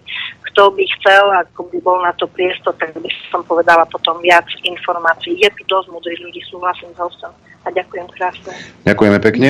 Prestrka v parlamente je zaujímavá len kvôli tomu, že berie čas a nie je možné e, riešiť e, veci, ktoré e, tlačia národ a ktoré tlačia štát. A pán Baránik by urobil o mnoho lepšie, keby sa venoval organizovaniu križovatiek, aby taxíky nemuseli brzdiť príliš. Takže Ale len si... v Toronte. V Toronte, to sa myslíš v Toronte, jasné. Že... Ech vy, Beťár. Máme, pozerám na hodiny, posledný telefonát dnes, počúvame. Dobrý deň, tu je Jana. Zdravím všetkých v štúdiu. Ja som chcela takú jednu vec. Ja som si zapla minulé televíziu a z hodov okolností TA3 dávali tam takú reláciu motoring, určite to poznáte. Tak ma to zaujalo, lebo tam prezentovali toho nového Mercedesa elektrického, ako pekný hovoril o jeho vlastnostiach, všetko, logo krásne, jedno, druhé, hej. No a potom dávali taký shot, kde ukazovali teda výstavu nejakých tých nových škodoviek elektrických. Bol tam ten náš redaktor a tie Škodovky boli vlastne v podstate štyri a boli len ako také makety, ako odliatok, keby ste mali. No a už o tom hovoril, o jednotlivých, ale čo ma zarazilo, a jednak mi prišlo strašne až do ľutosti, ja neviem, že som taká citlivá, ale normálne mi až do plaču prišlo. Tak tá nová Škodovka elektrická nebude mať už ten znak okrydleného šípu. To úplne vypadlo. Je tam len nápis Škoda, tak ako na ký, dajme tomu. Ale hovoril teda, uspokojil nás teda ten redaktor, že teda na tých benzínových a naftových ešte stále bude, ale potom už vypadne z tohoto. A som si tak presne pomyslela, reku, pre až by tak do ľutosti prišlo tak od 24. roku, myslím 26. 1926 to logo vlastne tam vzniklo a dalo. A teraz ho tu kto si dáva preč. Také niečo, ako keby ste sa pán Lichner zajtra na Joška Ferka premenoval. Proste ako takéto srdce, to, to takéto know-how toho auta mu dali preč ten znak, však všade vidíme znak tu Markiza, Jojka, všade Bing, logo, stokrát ho už upgradeli a tak Škodovku nevedia ho nejako dobre, ja neviem, obnoviť, alebo čo teraz sú teraz tie všelijaké nové nápisy, chromové, ploché, matné, tak nejako ho takto urobiť. No ale úplne ho dali preč, to je hrozné. Presne som si pomyslela na tú knihu, čo pani Švihlíková napísala, že jak sme sa stali kolónii. A to mi presne do toho pasovalo. Ešte tam mali aj rozhovor s nejakým technickým riaditeľom. No jasne, anglicky hovoriaci Nemec. To tam už nemohli na tej výstave nejakého Čecha mať zastup, zástupcu, aby teda niečo im povedal. No ale viete čo, úplne mi prišlo do plaču, že ako okiepnili jedno auto, však aj keď v kolóne stojíte, ako vy si všímate auto? Bing, no. Renault, no, Volvo, to hneď podľa tej značky vyčítate názvy, no Môže, možno Range Rover, môžem vám alebo odpovedať? Dobre. Ešte, už, už. Dobre, ďakujeme, ďakujeme. Času, ďakujeme. Ja by som vám povedal, že znak Škody ma absolútne e, netrápi a nerozplakal by som sa, keby sa stratil. Možno, že som postihnutý, pretože Škoda vždycky robila všetko, čo mohla proti Tatrovke. Ale Trápi ma, keď na slovenských autobusoch je napísané slova Gline. Aha. Keď, keď e, namiesto slovenských názvov sú tu názvy prebraté z ďalekého, širokého okolia. Napríklad e, nechodím, nechodím do krčmy, ale do pubu.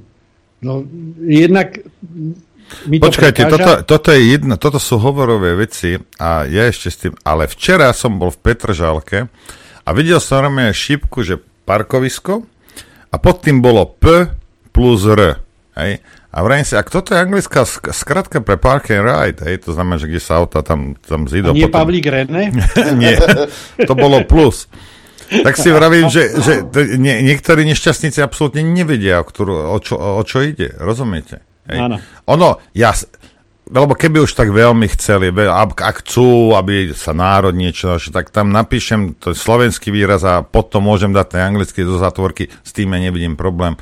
Ale prvotne, obzvlášť starší ľudia, ktorí absolútne tej, nerozumejú tej angličtine, však to je, Petržalka je na Slovensku, však tá tabula je na Slovensku, však to parkovisko je na Slovensku, preboha živého, a, po, a ide to použiť Slovák.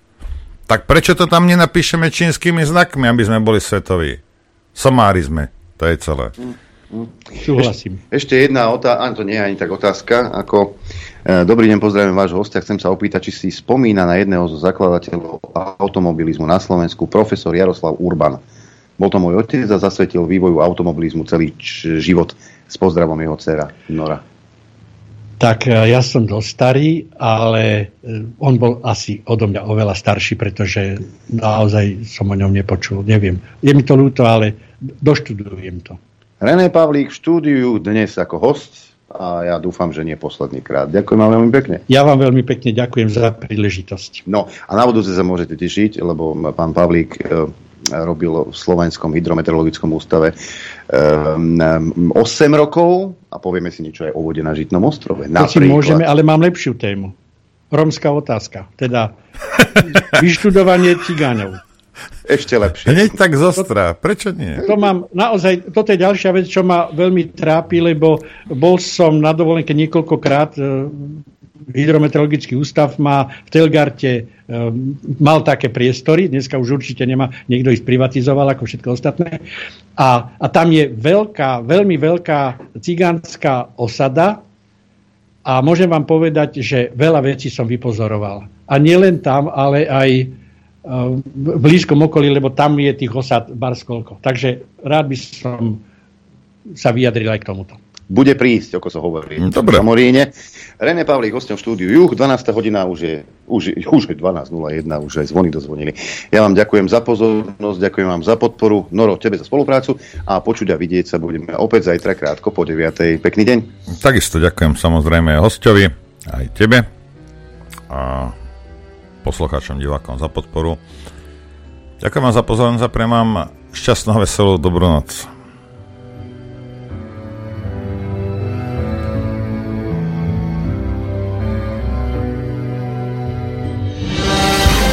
Len vďaka vašim príspevkom sme nezávislí. Nezávislí. Rádio Infovojna.